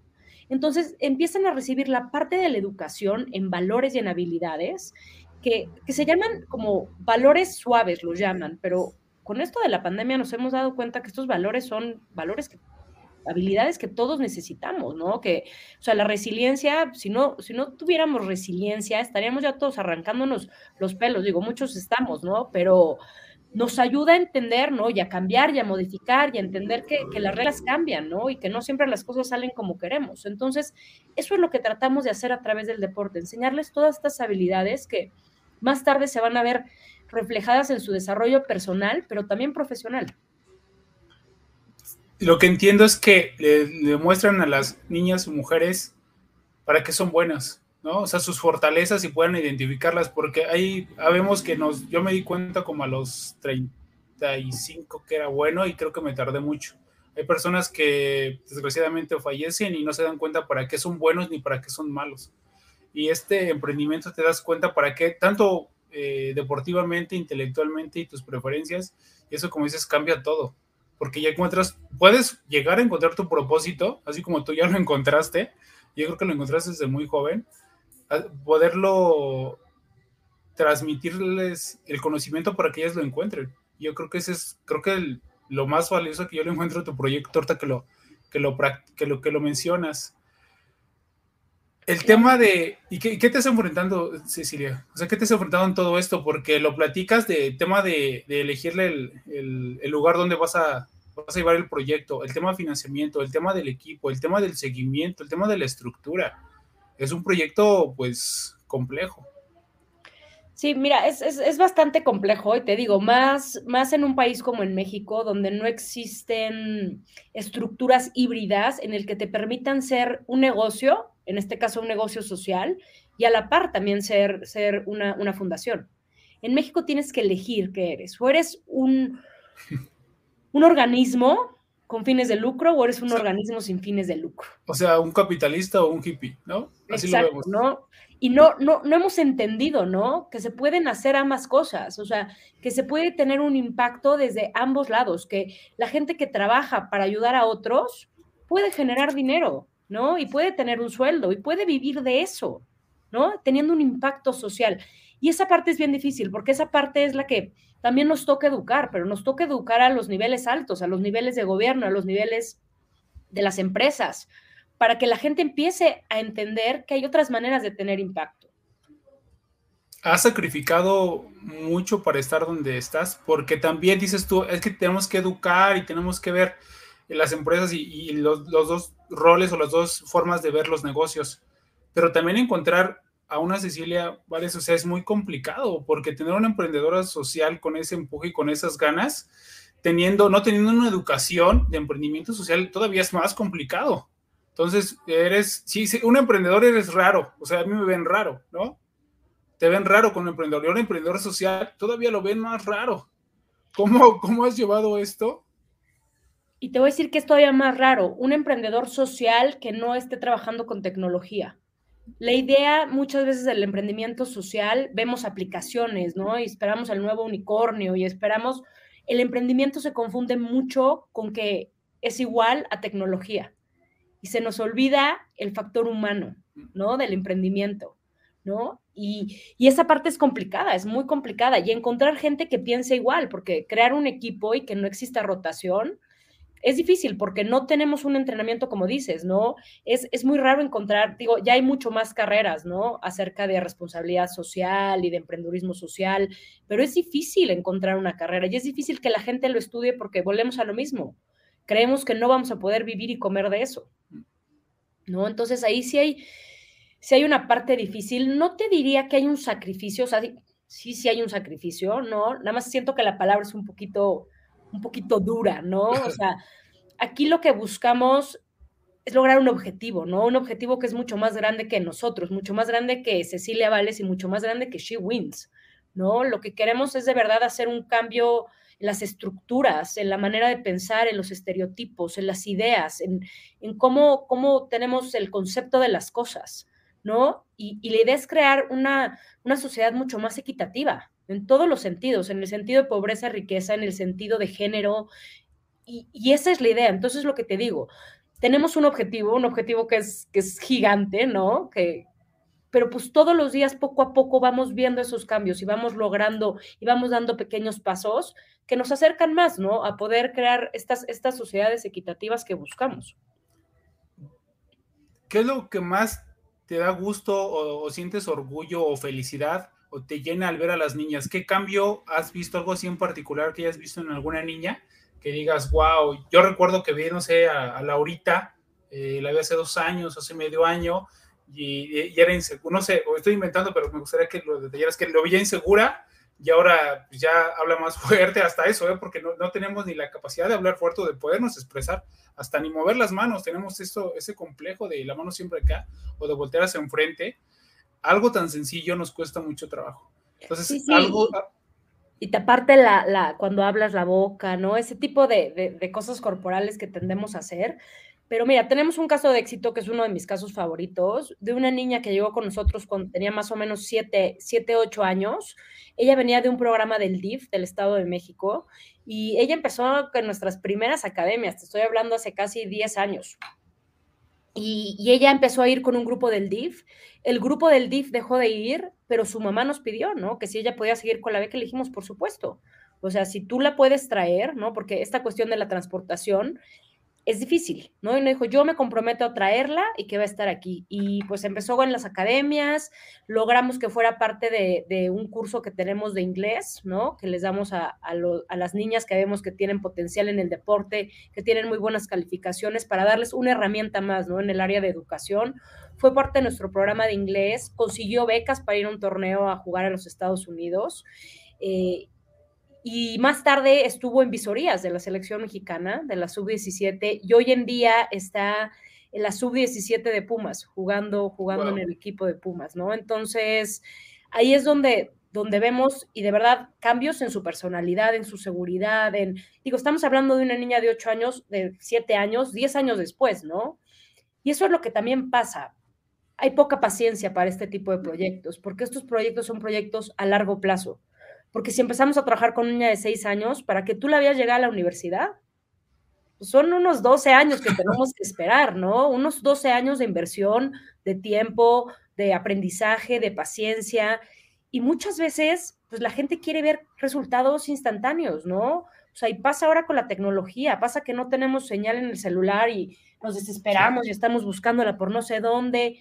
Nos hemos vuelto una sociedad muy impaciente y el cambio requiere de tiempo y de paciencia. Entonces, también son lecciones para nosotros, ¿no? O sea, el decir, vamos por buen camino, se están, se están logrando cambios, ¿no? Y aunque sea Karen y sea una niña, de una en una vamos, vamos cambiando vidas y vamos cambiando historias.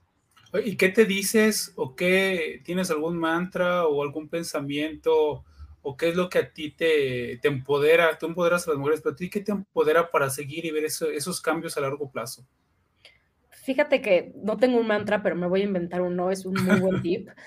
Pero a mí ver, ver a las niñas o cuando llegamos y tenemos los programas y lo que tratamos es de trabajar, como te digo, a largo plazo en la misma comunidad, ¿no? Entonces, tuvimos unos programas que trabajábamos con universidades en Estados Unidos y a la par con la Universidad Nacional de Chiapas y poníamos a la par a los estudiantes y después íbamos a, a comunidades indígenas a implementar programas de educación y programas de activación deportiva.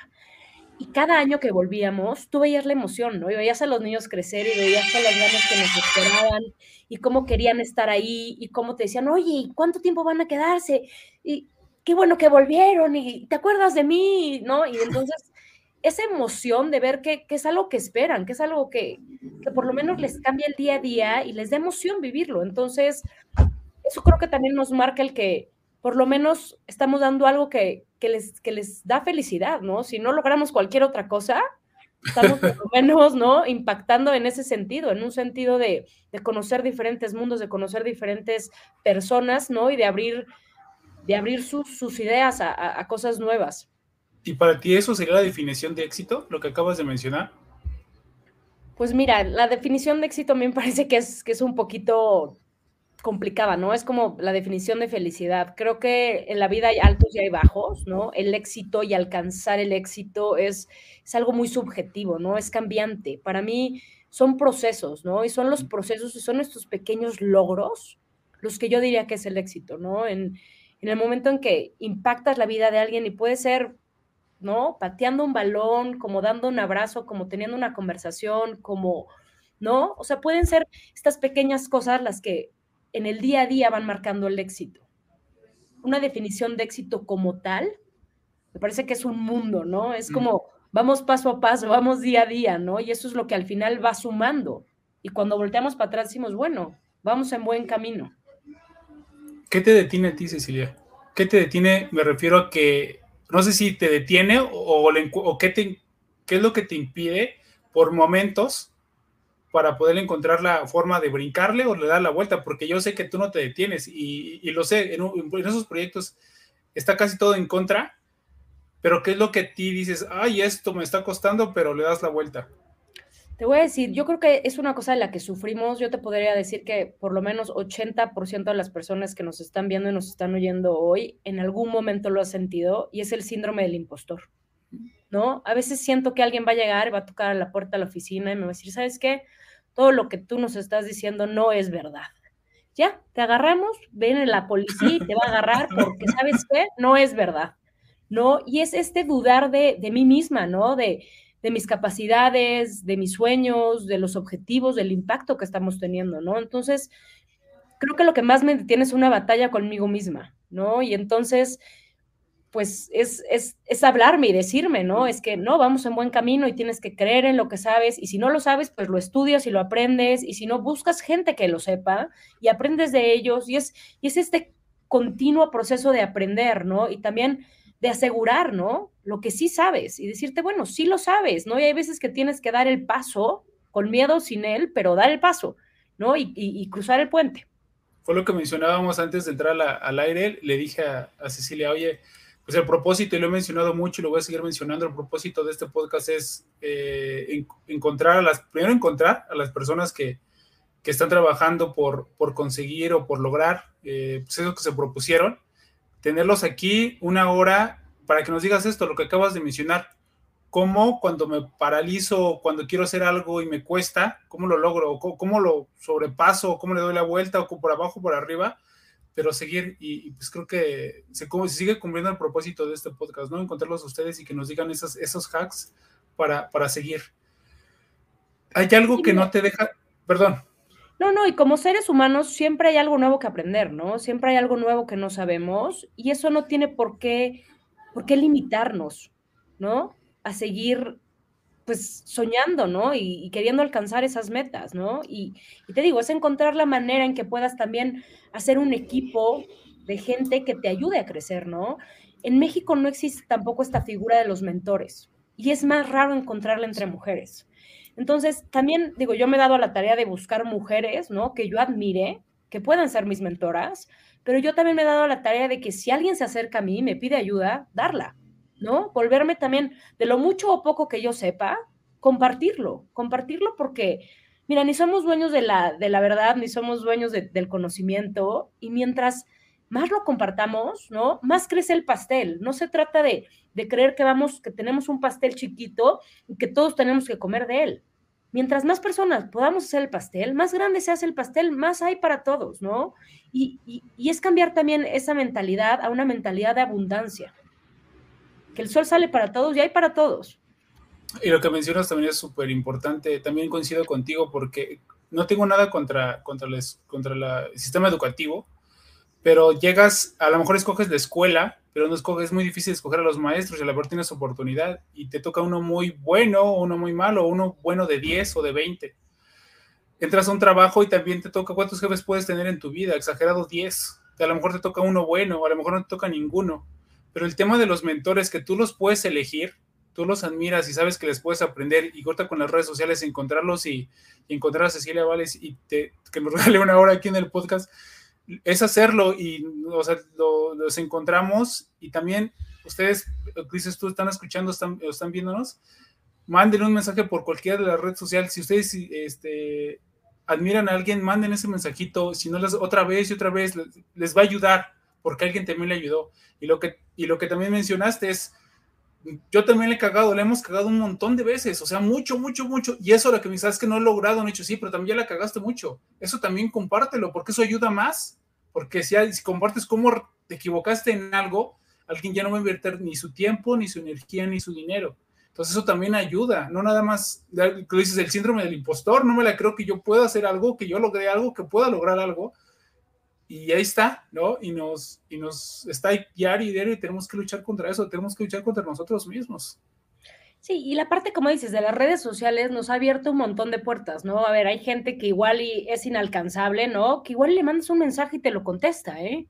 O igual no, no te lo contestan nunca, pero tenemos que pensar que el no ya lo tenemos. Cuando nosotros nos acercamos a pedirle a alguien que nos enseñe algo, que nos haga un favor, que, ¿no? Que, que participe, que revise un proyecto, que el no ya lo tenemos, no tenemos nada que perder. ¿no? Más que un poquito de golpe al ego, pero pues, nada, te sobas y ya está. Que te digan que no, no pierdes nada. El no siempre lo has tenido, pero existe esta posibilidad del sí, ¿no? Esta posibilidad que, que es algo sin límites, ¿no? Entonces ahí es donde tenemos que poner, el ojo, ¿no? Es como tú tírale a la luna y pues si llegas ahí a las estrellas estás padrísimo, o sea, ¿no? Pero pues, no le tires aquí al árbol. No, no, no. Decía, decía este, Walt Disney, piensa que vas a construir un edificio de 10 pisos. Te vas a quedar en el 3 o en el 4. Pero si piensas que vas a construir un edificio de un piso, pues ni lo vas a empezar. Hay que pensar, hay que pensar alto. Hablaste de mentores, una mentora o mentoras que te hayan marcado y qué consejo te dieron, que lo recuerdes. Mira, yo tuve la fortuna de ser parte de un programa del Departamento del Estado que se llama Global Sports Mentoring Program. Es un programa que busca mujeres alrededor del mundo que estén usando el deporte para empoderar niñas y mujeres. Y te digo, alrededor del mundo hay mujeres de la India, hay mujeres de Rusia, hay mujeres de Singapur, de Brasil, de México, de todos lados del mundo. Y, yo ahí tuve la fortuna de tener muchas, muchas mujeres mentoras, ¿no? Y de ahí es que traigo esta idea de la importancia de, de la figura del mentor.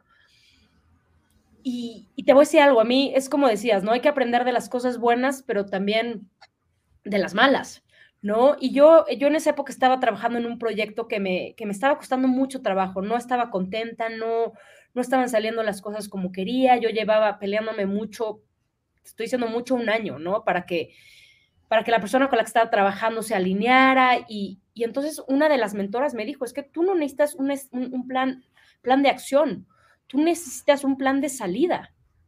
¿Cómo te vas a salir de este lugar tóxico y vas a empezar lo tuyo propio? Ese es tu plan de acción, pero empieza con un plan de salida. Y muchas veces no nos damos cuenta, ¿no? Queremos, queremos arreglar lo que es inarreglable. Entonces, yo soy de las personas que hay que llevar las cosas al límite, pero también hay que aprender cuando hay que soltarlas. Cuando hay que decir, ya, el esfuerzo que hice y mis posibilidades humanas son suficientes, tengo que soltarlo, ¿no? Y, dejarlo ir y empezar por otra cosa, ¿no? Y duele porque pues es tu tiempo, es tu dinero, es tu esfuerzo, son tus sueños, pero creo que es una de las lecciones más importantes que yo he aprendido, ¿no? ¿Cómo, cómo aprender a soltar cuando vemos que, pues, que de verdad las cosas no están saliendo, ¿no? Y no, y no quiere decir que esto sea una derrota, es un triunfo también saber decir cuándo tenemos que parar. Sí, no, no, a veces no sabemos decir no, ¿no? Exacto. Mencionaste también el equipo que es difícil encontrarlo y que se mantenga. O sea, el tema es contratación, retención y desarrollo del equipo. Y, en un emprendimiento social, ¿qué es lo que tú ves cuando alguien se quiere integrar a tu equipo? ¿Qué es lo que te gusta ver en las personas? Pues mira, a mí me gusta que se alineen mucho con, con nuestros valores, ¿no? Con lo que creemos. O sea, me gusta que la gente, como te digo, sean ciudadanos del mundo. Perdón, quieran hacer un cambio, ¿no? Quieran tener un impacto más allá de ellos mismos. Para mí esa parte es, es, indispensable cuando busco a alguien que trabaje con nosotros. O sea, que tengan esta pasión y este ánimo y esta, estas ganas, ¿no? De cambiar el mundo. O sea, para mí eso ya es casi, casi que el, el 70% de la entrevista, ¿no? Porque, como te digo, creo que todo lo demás se puede aprender y, si no sabes de un tema, lo lees, y si no, aprendes haciendo, y si no, aprendes viendo, y si no, ¿no? Esa, esa parte también, pues, es complicada, la parte de capacitar gente, ¿no? Pero, pues, es una chamba que, que, te tienes que dar a ella y no hay, no hay de otra. Ya cuando están adentro de la organización, ¿cómo desarrollas o cómo dices, sabes que esta persona yo creo que sí tiene la, en la entrevista, sabes que yo creo que sí, sí da para, para crecer aquí, creo que es un buen ser humano, así lo, así lo entiendo. ¿Cómo hago para desarrollarlo y que te ayude todavía más en la organización, él en su crecimiento y también en tu proyecto? Pues es que mira, depende mucho. Tenemos muchas personas que trabajan con nosotros por proyecto, ¿no? Entonces lo que hacemos ahí es trabajar en la capacitación de la metodología que nosotros usamos para implementar tanto los talleres como las capacitaciones, como las mismas academias. Y ya, ya a largo plazo, ¿no? Pues trabajamos en, en que ellos también sean parte, ¿no? De, de, la revisión de la metodología y de la misma cultura de, de, la organización, ¿no? O sea, ¿qué puedes tú aportar? ¿Qué crees que hace falta? ¿Qué crees que, que sobra? ¿Qué crees que ya, no, ya es obsoleto, ¿no? O sea, nos gusta como, como lo hacemos con las niñas, ¿no? Que las niñas levanten la mano y digan qué quieren. También con la gente que está con nosotros, ¿no? Que, que sean parte de este proceso, porque hay veces que nosotros estamos viciados de, de ver lo mismo todos los días que de repente llega alguien con una idea nueva que, puede revolucionar. ¿no? Entonces, tener como esta apertura de que el equipo también pueda, pueda ser parte de los procesos. ¿Qué tipo de líder te consideras, Cecilia? Porque ya dices, tengo gente a mi cargo, ¿te gusta ver a la gente que levante la mano? ¿Te gusta ver que con esa actitud y con esas ganas, cómo lo llevas? ¿Cómo los llevas? ¿Tú crees que el líder te... Eh, ¿Cómo crees que la gente te ve? Como líder? Esa es, una pregunta complicada. ¿Cómo me ven? No lo sé, pero, pero trato de ser un líder comprensivo, ¿no? Entender también que, que hay situaciones y que la gente tiene vida y que tenemos que ser flexibles ante ciertas cosas. También un líder que, que, que trata de no poner su ego siempre ante las cosas, ¿no? Porque yo también tengo mucho que aprender, ¿no? O sea, y de, del, del, manejo de gente, del manejo de, del equipo y, y estar abierta, ¿no? A que yo también cometo errores, ¿no? Yo, yo no tengo la verdad absoluta ni, ni la manera en que yo quiero hacer las cosas es la única manera en que se pueden hacer las cosas. Entonces, trato, trato de tener la mente abierta. A veces es complicado, ¿no? Porque, pues sí pasa que creemos que la manera en que nosotros hacemos las cosas es la mejor manera porque pues, es como lo hacemos y como sabemos hacerlo, ¿no? Pero, pero tener esta apertura, ¿no? De, de, de por lo menos tener la escucha de lo que el otro tiene que decir y tiene que aportar. ¿Para qué crees que eres muy buena? Que digas, Cecilia es muy, muy, muy buena para esto. Eh, para o sea, te voy a preguntar ahorita para qué eres muy mala, pero ¿para qué te consideras? Ya vi tu video donde dices, yo cantar no soy buena, este, ni para los deportes, pero tú para qué eres muy buena. Ni para cantar ni para bailar, ¿eh? este, mira, yo, yo creo que soy buena con la gente, de hecho. Eh, soy buena para, para comunicar mi pasión yo le puedo hacer entender a la gente de una manera sencilla por qué es que hacemos lo que hacemos y te puedo enrolar. Porque yo te puedo apostar que si tú vas un día a nuestras academias, vas a entender por qué hacemos lo que hacemos y va a haber una manera en que tú digas, oye, pero yo puedo ayudar con esto. Oye, yo creo que yo puedo aportar esto. Y, te digo, no siempre tiene que ser el tema de, de mujeres y deporte y empoderamiento. Esa es mi bandera. Eso es en lo que yo creo. Pero tú puedes creer en no sé, los ancianos, o puedes creer en el medio ambiente, o puedes tener otra bandera diferente a la mía. Lo importante es que tengas una. Lo importante es que dones tu tiempo, tu dinero, tu inteligencia, tus capacidades a esa causa, a tu bandera. Mm, padrísimo. Y recordando el video que te, donde mencionas que me encantó el video donde apareces cantando y que ni para el deporte. Ahí mencionas dos cosas, que el balón dice, esta pelota, no recuerdo si dijiste pelota o balón, y este libro cambió mi vida. ¿Qué libro es? Pues fíjate que no es un libro en específico, es, es, es, el amor a la lectura. Yo, es uno de mis hobbies favoritos, ¿no? El deporte y la lectura son, son las cosas que a mí me han cambiado la vida, ¿no? Yo, yo crecí leyendo, ¿no? De los primeros libros que yo leí fueron libros de Roald Dahl, La fábrica de chocolate, mm. ¿no? Este, Charlie la fábrica de chocolate, todo, o sea, yo, yo crecí leyendo, ¿no? Entonces te puedo hablar desde ese libro hasta te puedo hablar de el primer libro que leí de adultos, ¿no? Que fue el libro de Baluna de Isabel Allende, hasta, ¿no? Yo creo que es, no tiene que ser un libro en específico, y pueden ser novelas, no tienen que ser libros, ¿no? Que, que sean científicos, ni... Yo creo que es una manera de conectar con otros que han estado aquí. Entonces, la educación, es lo que cambia vidas. y el deporte a mí también me la cambió, ¿no? Porque yo tuve la fortuna de poder, poder unirlos los dos y, y, entender muchas cosas que yo aprendí a través del deporte, que muchas veces no nos damos cuenta que nos da. Y es lo que te digo, es lo que se aprende afuera de un salón de clases que no se aprende en ningún otro lado. Y específicamente libros que te hayan marcado y que nos recomiendes. Híjole, pues les puedo mandar una lista, pero no, hay, hay, hay, hay, un libro que leí hace, hace poco que habla, lo escribió un, señor que es alemán y habla justamente del cambio que podemos hacer, que podemos hacer en la sociedad y se llama Factfulness. No tengo el nombre en español, pero... Y también ver que las cosas no están tan mal como creemos que están, ¿no?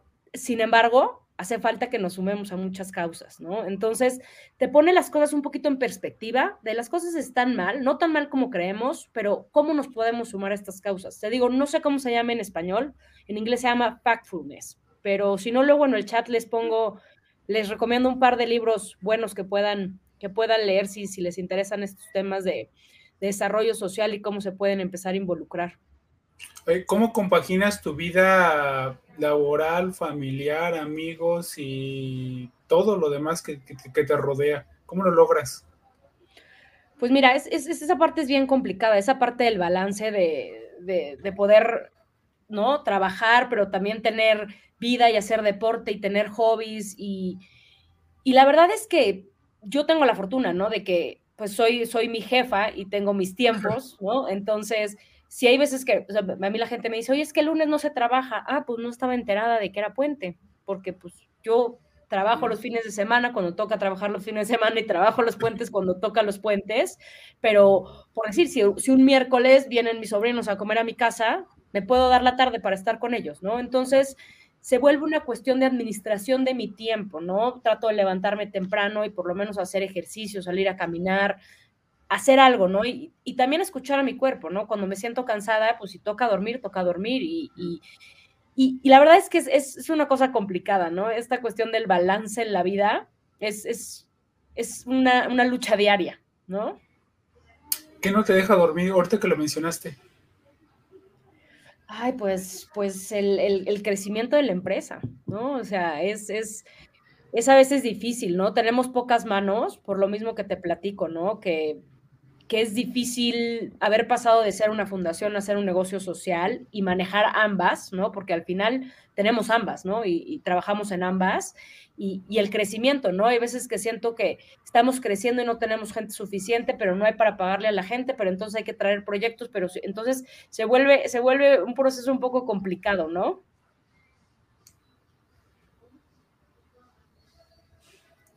¿Cómo te concentras? Si tienes una rutina, tú mencionaste la rutina que tratas de hacer ejercicio y todo. Tenemos un montón de distracciones y aparte los, los temas que tenemos diario. ¿Tienes una rutina en la mañana de ejercicio, leer, meditar, programar el equipo para no volverte loca con todo lo que haces?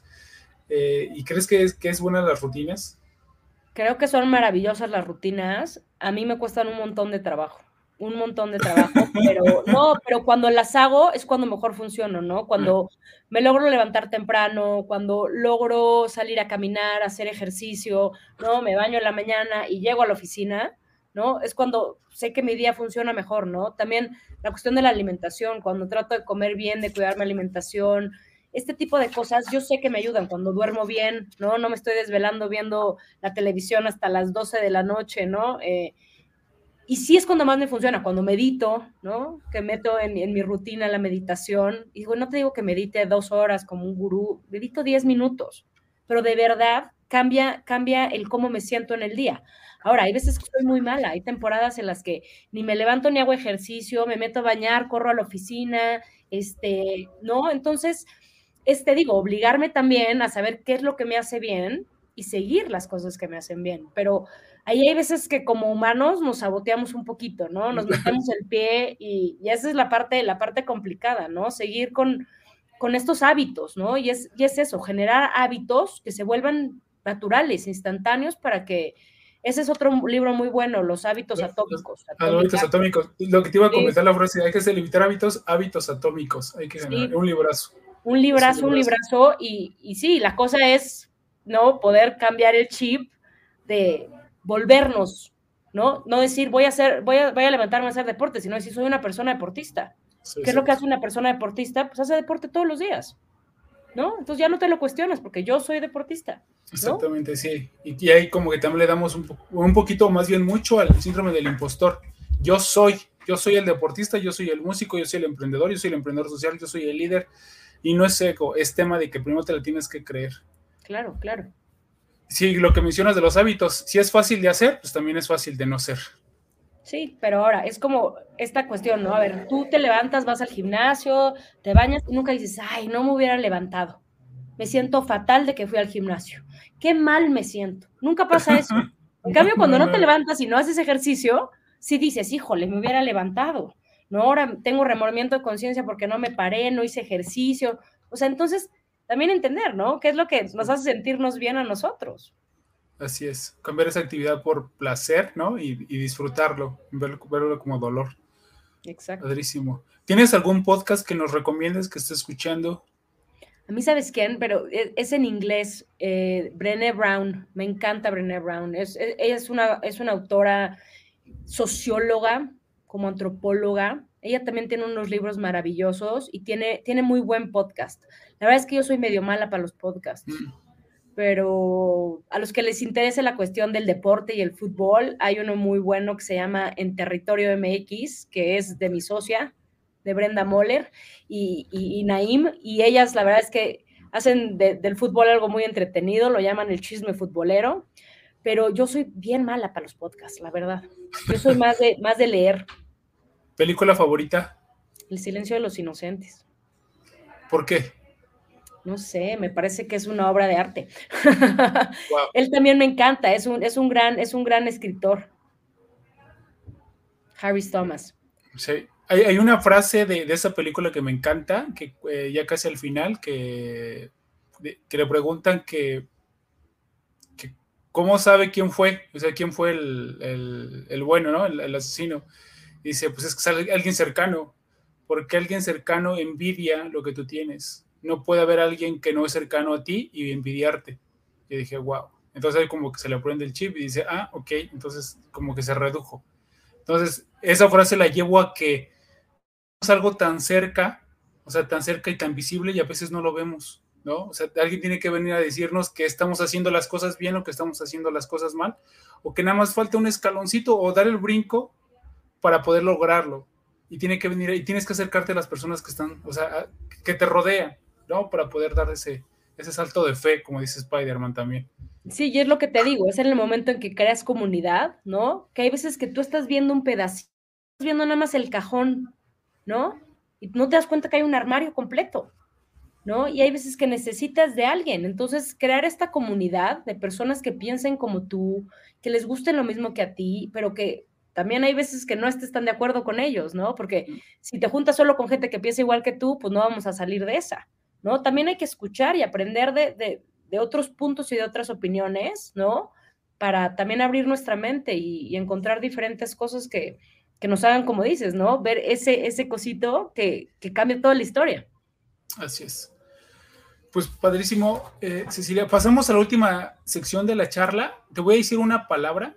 Por favor, la primera palabra que te venga a la mente. ¿Lista? Lista. Me encanta hacer esta pregunta cuando les digo lista, nunca están listos porque se quedan así. Pero bueno, listo. Amor. Familia. Trabajo. Jefe. No hay. Líder. Agente de cambio. Una palabra, estoy diciendo dos, ¿ves? Niñas. Futuro. Pasión. La vida. Inspiración. Las mujeres. Deporte. Fútbol. Historia. Aprendizaje. Mujer. Poder. Amistad. Híjole, está difícil, maestro. Este, amistad. Fortaleza. Educación. El cambio. Empoderamiento. Sueños. Futuro. Mujeres. Humanidad.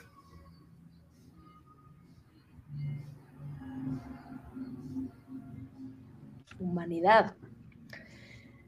Humanidad, humanidad. A ver, otra, por favor. Talento. Aprendizaje. México. The bomb. Lo mejor de este mundo.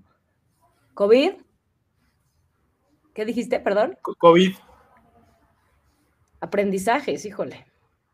She wins. Cambio. Comunidad. Poder. Emprendimiento social. El futuro. Pobreza. Erradicar. Riqueza. Dividir. Familia. Amor. Equipo. El centro. Cecilia Vales. Un agente de cambio. Wow. Pues, gracias, gracias, qué buenas respuestas. Cecilia, pues la última pregunta, ¿qué consejo le darías a alguien que va saliendo de la universidad? A alguien que va a entrar a una organización y a alguien que quiere emprender, y en tu caso emprendimiento social. ¿Qué consejos le darías a cada uno de ellos? Mira, yo creo que saliendo de la universidad es que pues, no, no tienes experiencia y la experiencia que tienes es poca. Trata de encontrar algo que te guste, ¿no? A veces es, a veces es complicado y creemos que sabemos qué es lo que nos gusta y qué no, pero trata de encontrar algo que te guste, un trabajo que, que te levantes y digas, no, pues sí voy con ganas, ¿no? No te enfoques solo en, la parte económica, ¿no? O sea, claro que es muy importante que te paguen un buen sueldo, pero trata de encontrar algo que te apasione, que te haga levantarte todas las mañanas. Eh, alguien que está empezando en una organización le diría que trate de aprender todo lo que pueda aprender, ¿no? Que llegue con, con humildad, ¿no? Con humildad de escuchar y de entender cómo, cómo funcionan las cosas y la cultura. Y una vez que hayas escuchado, puedas, puedas aportar lo que tú sabes y no tengas miedo a aportarlo. ¿Cuál fue la última? Y emprendimiento, alguien que quiere tirarle a hacer la siguiente Cecilia Vales del futuro, ¿qué le recomendarías? Yo lo que les recomendaría es que confíen en, en lo que su corazón les dice, ¿no? Que escuchen a su corazón y, y que tengan paciencia, que estas cosas no, no son de un día para otro y también que no, que no quieran inventar el hilo negro. Hay mucha gente que ya está haciendo muchas cosas con las que pueden sumar fuerzas, que traten de, de crear un equipo, de encontrar otras personas que piensen como, como ellos, con los, que, con los que puedan crecer sus ideas, que no tienen que hacerlo solos. Así es, siempre en equipo se llega, ¿no? Si quieres llegar rápido, ve solo, si quieres llegar lejos, ve en equipo. Exactamente. Ahora sí, eh, Ceci, ¿nos puedes compartir redes sociales de She Wins y volvernos a platicar otra vez rápido de qué es? Sí, las redes sociales estamos en Instagram, en Facebook y en Twitter como She Wins MX y lo que hacemos somos una organización no gubernamental en la que usamos el deporte y la educación para empoderar niñas y mujeres en México y Latinoamérica. Si alguien se quiere sumar a She Wins, ¿cómo lo puede hacer? Nos pueden mandar un mensajito en redes sociales y nosotros nos ponemos en contacto, en contacto con ustedes y vemos cómo, cómo podemos trabajar con ustedes. Con mucho vale, gusto. Y no sé, yo, yo ahorita no, no, no sé, pero me encantó tu proyecto. Ojalá que podamos hacer algo futuro con alguna de las marcas me encantaría, en serio, no porque estamos al aire, pero, pero me encantaría poder hacer algo, porque tienes un propósito, tienes equipo, eres apasionada, nada te detiene, sabes en qué estás mal, sabes en qué estás bien, sabes lo que haces tremendamente bien. Entonces, ojalá que podamos hacer algo. Y nunca se lo había dicho a nadie, ¿eh? nunca llevamos casi dos años y no se lo había dicho a nadie, pero creo que tu proyecto da para muchísimo, muchísimo. Ojalá, más bien, ojalá que tú me des la oportunidad, ¿no? No, claro, claro. Mientras más sumemos, mejor. Y gracias vale. por la oportunidad de estar aquí, de platicar contigo y con, con todo tu público, Ricardo. Así es. Gracias, Ceci. Pues, ¿algo más que quieras agregar? No, darles las gracias y que nos sigan en redes sociales y, y ahí estamos para, para ayudarles. Y si tienen, si tienen niñas, también tenemos un directorio donde podemos decirles dónde sus hijas pueden practicar deporte. Ah, wow. ¿Y cómo te sentiste? Muy bien, muy bien. ¿Te gustó? Sí, muchas gracias. Qué bueno, qué bueno. Vale, pues muchas gracias a todos los que se conectaron. Esta charla se queda grabada en el canal de LinkedIn y Twitter. En ocho días se encuentra en la plataforma de YouTube y en todas las plataformas de podcast. Muchas gracias otra vez y nos vemos la próxima semana. Gracias. Nos vemos así. Bye. Gracias. Este podcast es llevado gracias al patrocinio de Panadería y Repostería Saludable Welkery.